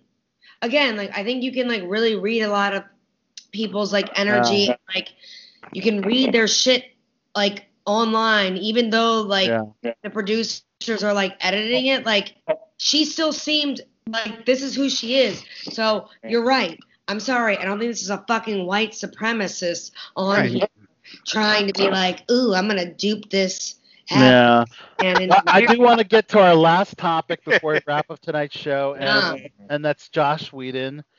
We had Oh, yeah, I don't know. some news that erupted last week, but then there's more to it now. Michelle Trachtenberg, who was very young when she was on the set of Buffy, she played Buffy's sister, and apparently this is this is a little uh, surprising, but apparently he had behavior that on set that was not appropriate, and at the time Michelle Trachtenberg was not of age, and apparently th- there's apparently a rule on set that Joss and Michelle could not be uh, on set together by themselves. Did you, did you find that kind of odd? Wait, wait. So this underage girl he couldn't be with? He couldn't be on set uh, by herself, by, by with, himself with Michelle Trachtenberg. with Michelle Trachtenberg. What did they say? Why? Probably because he was a creepy fuck. Yeah, so it's apparently That's just creep. not appropriate behavior. I mean, was he creepy or was he just like an a hole that yelled at everybody? It could be it could be that. It could be Okay. that as Probably well. both. I mean, have you looked at Joss Whedon lately? Yeah. Just in general. But Joss said that well, but basically uh, Michelle said now that she's 35. Can you believe she's 35 now, Michelle Trachtenberg? Oh, Um, yeah, he is weird looking. Yeah. Yeah, she uh, she said, um, "Thank you, Sarah Michelle Gellar, for saying this because she kind of agreed with Christopher Carpenter, which we talked about last week. I am brave enough to now know, as a 35 year old woman, to repost this because this must be known as a teenager with his not appropriate behavior. Wow. See, but you So- can't you can't just say not appropriate. I mean, you got to give some details. 'Cause not not appropriate could be like A lot of um people aren't giving the details. like you like know? you're late to the set, you know, um, you know, get outside the door and, and come in here a half hour later, you know, you're punished or whatever, or it could Right. be him touching her. I mean, that, that's a big gap, you know. Like um, he, he from everything I sound, he sounded like he just, was just a horrible a hole on the on. as a verbally abusive. And Ray Fisher, who played Cyborg in Justice League, Yeah. said that Joss Whedon has not, or n- neither Joss or the the studio, Warner Brothers studio, has sued Ray because they know that he is telling the truth. And that's a very, very good point Mhm. that Ray Fisher is is saying there. So I definitely wanted to throw that out, but um, let's uh, yeah, I think we're uh, whew, getting to the uh, expiration date uh, of tonight's show. Well wishes go out to Ashley Judd. She was uh, revealed on social media she just like shattered her leg in Oh, an uh, accident. Oh yeah, yeah. Saw the pictures. Did you see that? Yeah, she was in the I did. Congo, the Congo rainforest, doing some humanitarian mission, and um, yeah, there was a fallen tree on the path which she didn't see, and she fell over the tree and broke her leg. Um, God. so well wishes go out to her. Um, and of course, we already mentioned uh, Rush Limbaugh had passed away the, Right. Um, at the age of 70 due to lung cancer. We've also lost um, Robert Altman, who is the husband of Lynda Carter. Lynda Carter actually lives in Maryland, if you didn't know that. I've Um, met her a bunch of times. She used yeah. to go to the Apple store I used to work at. That is Really? awesome. How cool. The first time I met her, um, I was helping her set up her new iPhone. She looks me dead in the eye and she goes, I- I'll never forget it. She looks at me, she goes, You know what the number one searched porn in um in Co- in like Norway is or some shit like that? And I was like, uh no, it is the number one searched porn in Norway. She's like schoolgirls. And I was like, Interesting. She's like, Yeah. That is such a cool story. Really, you had that Totally conversation with. Lynda And then after that, she'd come in. I'd be like, "Hey, Lynda," and she'd be like, "Hey, Nick." Are you allowed to be a fan when somebody like a Lynda Carter comes in the store, or, or is that frowned upon? Can you take a photo, selfie? Like, was anyone I mean, that? you gotta have discretion. You know, like Okay. it depends. Like at, at, that at that Did anybody point, get I a was, selfie? Yeah, like I've helped a few famous people um, when I was working there, like because it was right by DC, so we'd get uh, Eric Holder and the Obama sisters and Oh, really? Wow. other actors, and yeah, Sasha fucking Eric Baron. Holder gave me his social security number because he didn't want to type it in the little fucking thing.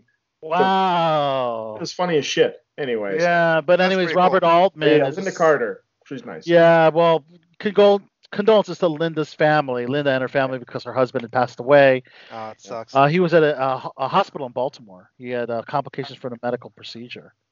But he was the CEO of a video game holding company called ZeniMax Media.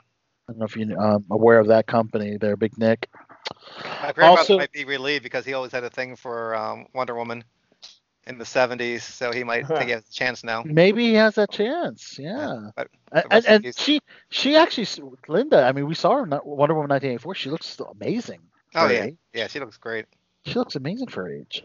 Um, Nicki Minaj's father, Robert Maraj, killed in a hit and run Oh wow. in Long Island, in Long Island, New York. Um, For very, real? very name is Minaj? Yeah, Robert Maraj. He was Oh, hit by a car that was, uh, yeah, that's her real name. Um, Wow. The car that kept going in Long Island and taken to a hospital where he was pronounced dead. That's Um, horrible. and this is really sad because, of course, we lost Alex Trebek, and now the five-time Jeopardy champion Brayden Smith, at the young age of 24, Mm. wow, had, had passed away. No cause of death is given. Um, you know, so that's certainly sad. Rest in peace to all that we've mentioned. And with death, we um we celebrate life. Um, as there is a Game of Thrones baby, as Rose Leslie and Kit Harington have welcomed the baby boy, their first child together. Oh, awesome. Yeah, that's uh, Jon Snow and Ygritte. For those that don't know. Don't know.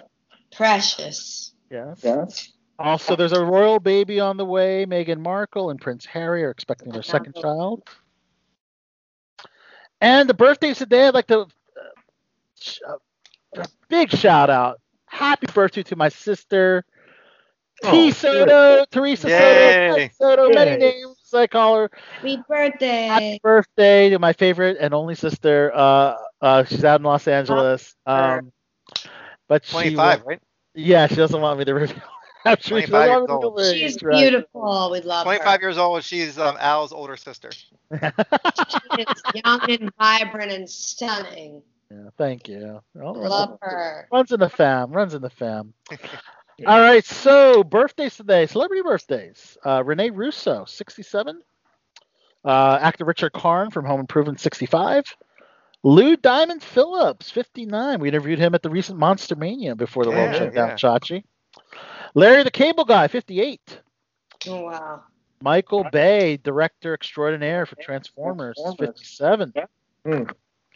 Dominic Purcell from Prison Break is 51. Okay. Can you believe Denise Richards is 50, Chachi? Damn. Really? Yeah. She's Yeah, still she- good. Yeah, she was like I think she was in her mid or upper 20s when she did Wild Things, which makes me feel better Yeah. about myself. watching that movie. Yep. But she like she was the hottest in that Woo! Wild Things. Smoking. Her She's making out with Neve Campbell in the pool. beautiful. She is absolutely Uh. stunning.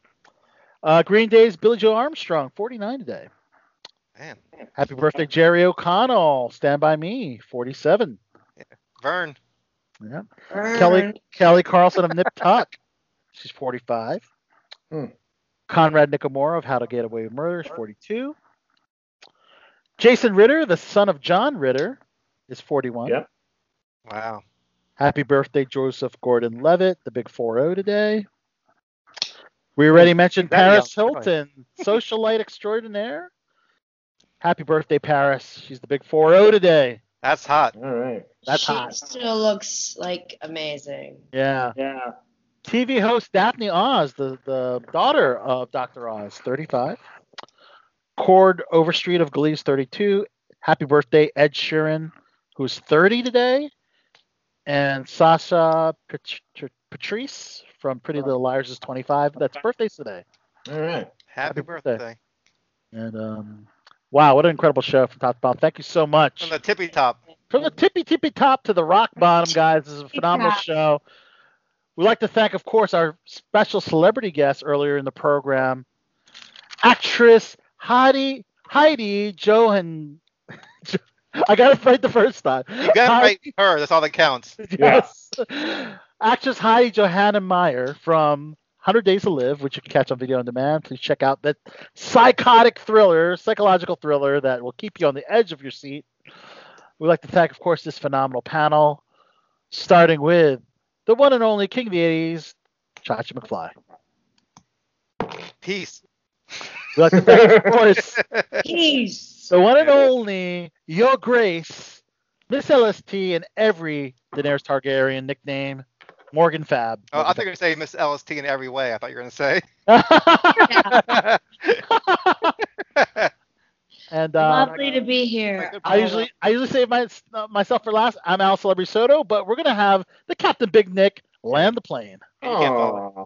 Ladies and gentlemen, this is your cat speaking. Thank you again for flying Air BTB. Please stay in your seat until the plane comes to a complete fucking stop. Ooh, a little f bomb. Fucking- our oxygen masks fall from the ceiling Yeah, earlier. since you actually falls, put yours on first and then the person out. next to you. Oh, is that because you took a big dump? Yeah, that's why. Yes. Oh, yeah, I nice. took a huge dump for the show. That's why I was a little late coming in today. I had to fucking the plane was So- delayed because I had to fucking I was growing a tail, man. So That uh, probably, that for- probably happens, right? Because there's there's no um there's no bathroom in that cockpit. No, no, they just gotta use the one that's like right out. You know, the, there's the first class bathroom. They you take a dump in that one. You ever Yeah. taken a dump there on an airplane though? bathroom there's two of them in there. You think one jumps out and goes in there? If you're on like an international flight to Australia or the Philippines or something that takes a really, really long Oh, time, you know you're taking a dump. there's some dumps going on. Oh, I mean, yeah, you, can't, buddy. you can't escape it. It's happening. It's Morgan, what do you think? Yeah, Morgan, what's your opinion? You can't escape it. That's all you'll say. That's all you'll say. Everyone poops. Well, I thought it would be a cool for a closing Hey. cut. Gotta go when you gotta go. The Yeah. cool cut, if you will, guys, Cold cut. with the birthday celebrant Paris Hilton. This is her song "Stars Are Blind." Oh, this is a good That was a one. good This, song. this is a this, yes. I, I haven't heard this one in a while, Yeah. and it's Paris's big 4-0. Wow. She's And, only uh, 40. Holy shit. Yeah, Paris Hilton is 40 today, guys. I played that song when it came out. Remember? Yeah. Yep, and we're gonna play it again for old time's sake. This is Paris Hilton "Stars Are Blind." All to right. close out tonight's show, the cool cut, if you will. I'm Al Soto, guys. Thank you for the panel. Thank you so much for Heidi, Johanningmeier, um, and um, yeah, be be nice and well to each other, and uh, we'll see you next time. Until then, Don't Cancel each other. And don't cancel each other. Yeah, no cancel each other. Yeah. Until then, Peace. peace. Peace.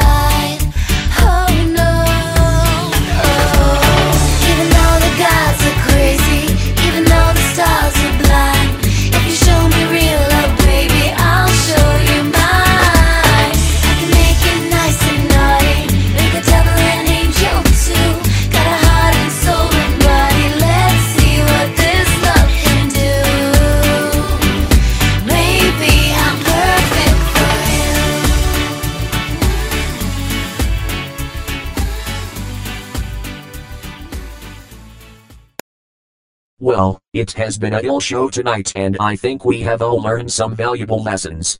This is your bot for the bad boys of Baltimore saying. Until next time, keep chilling. Like a villain.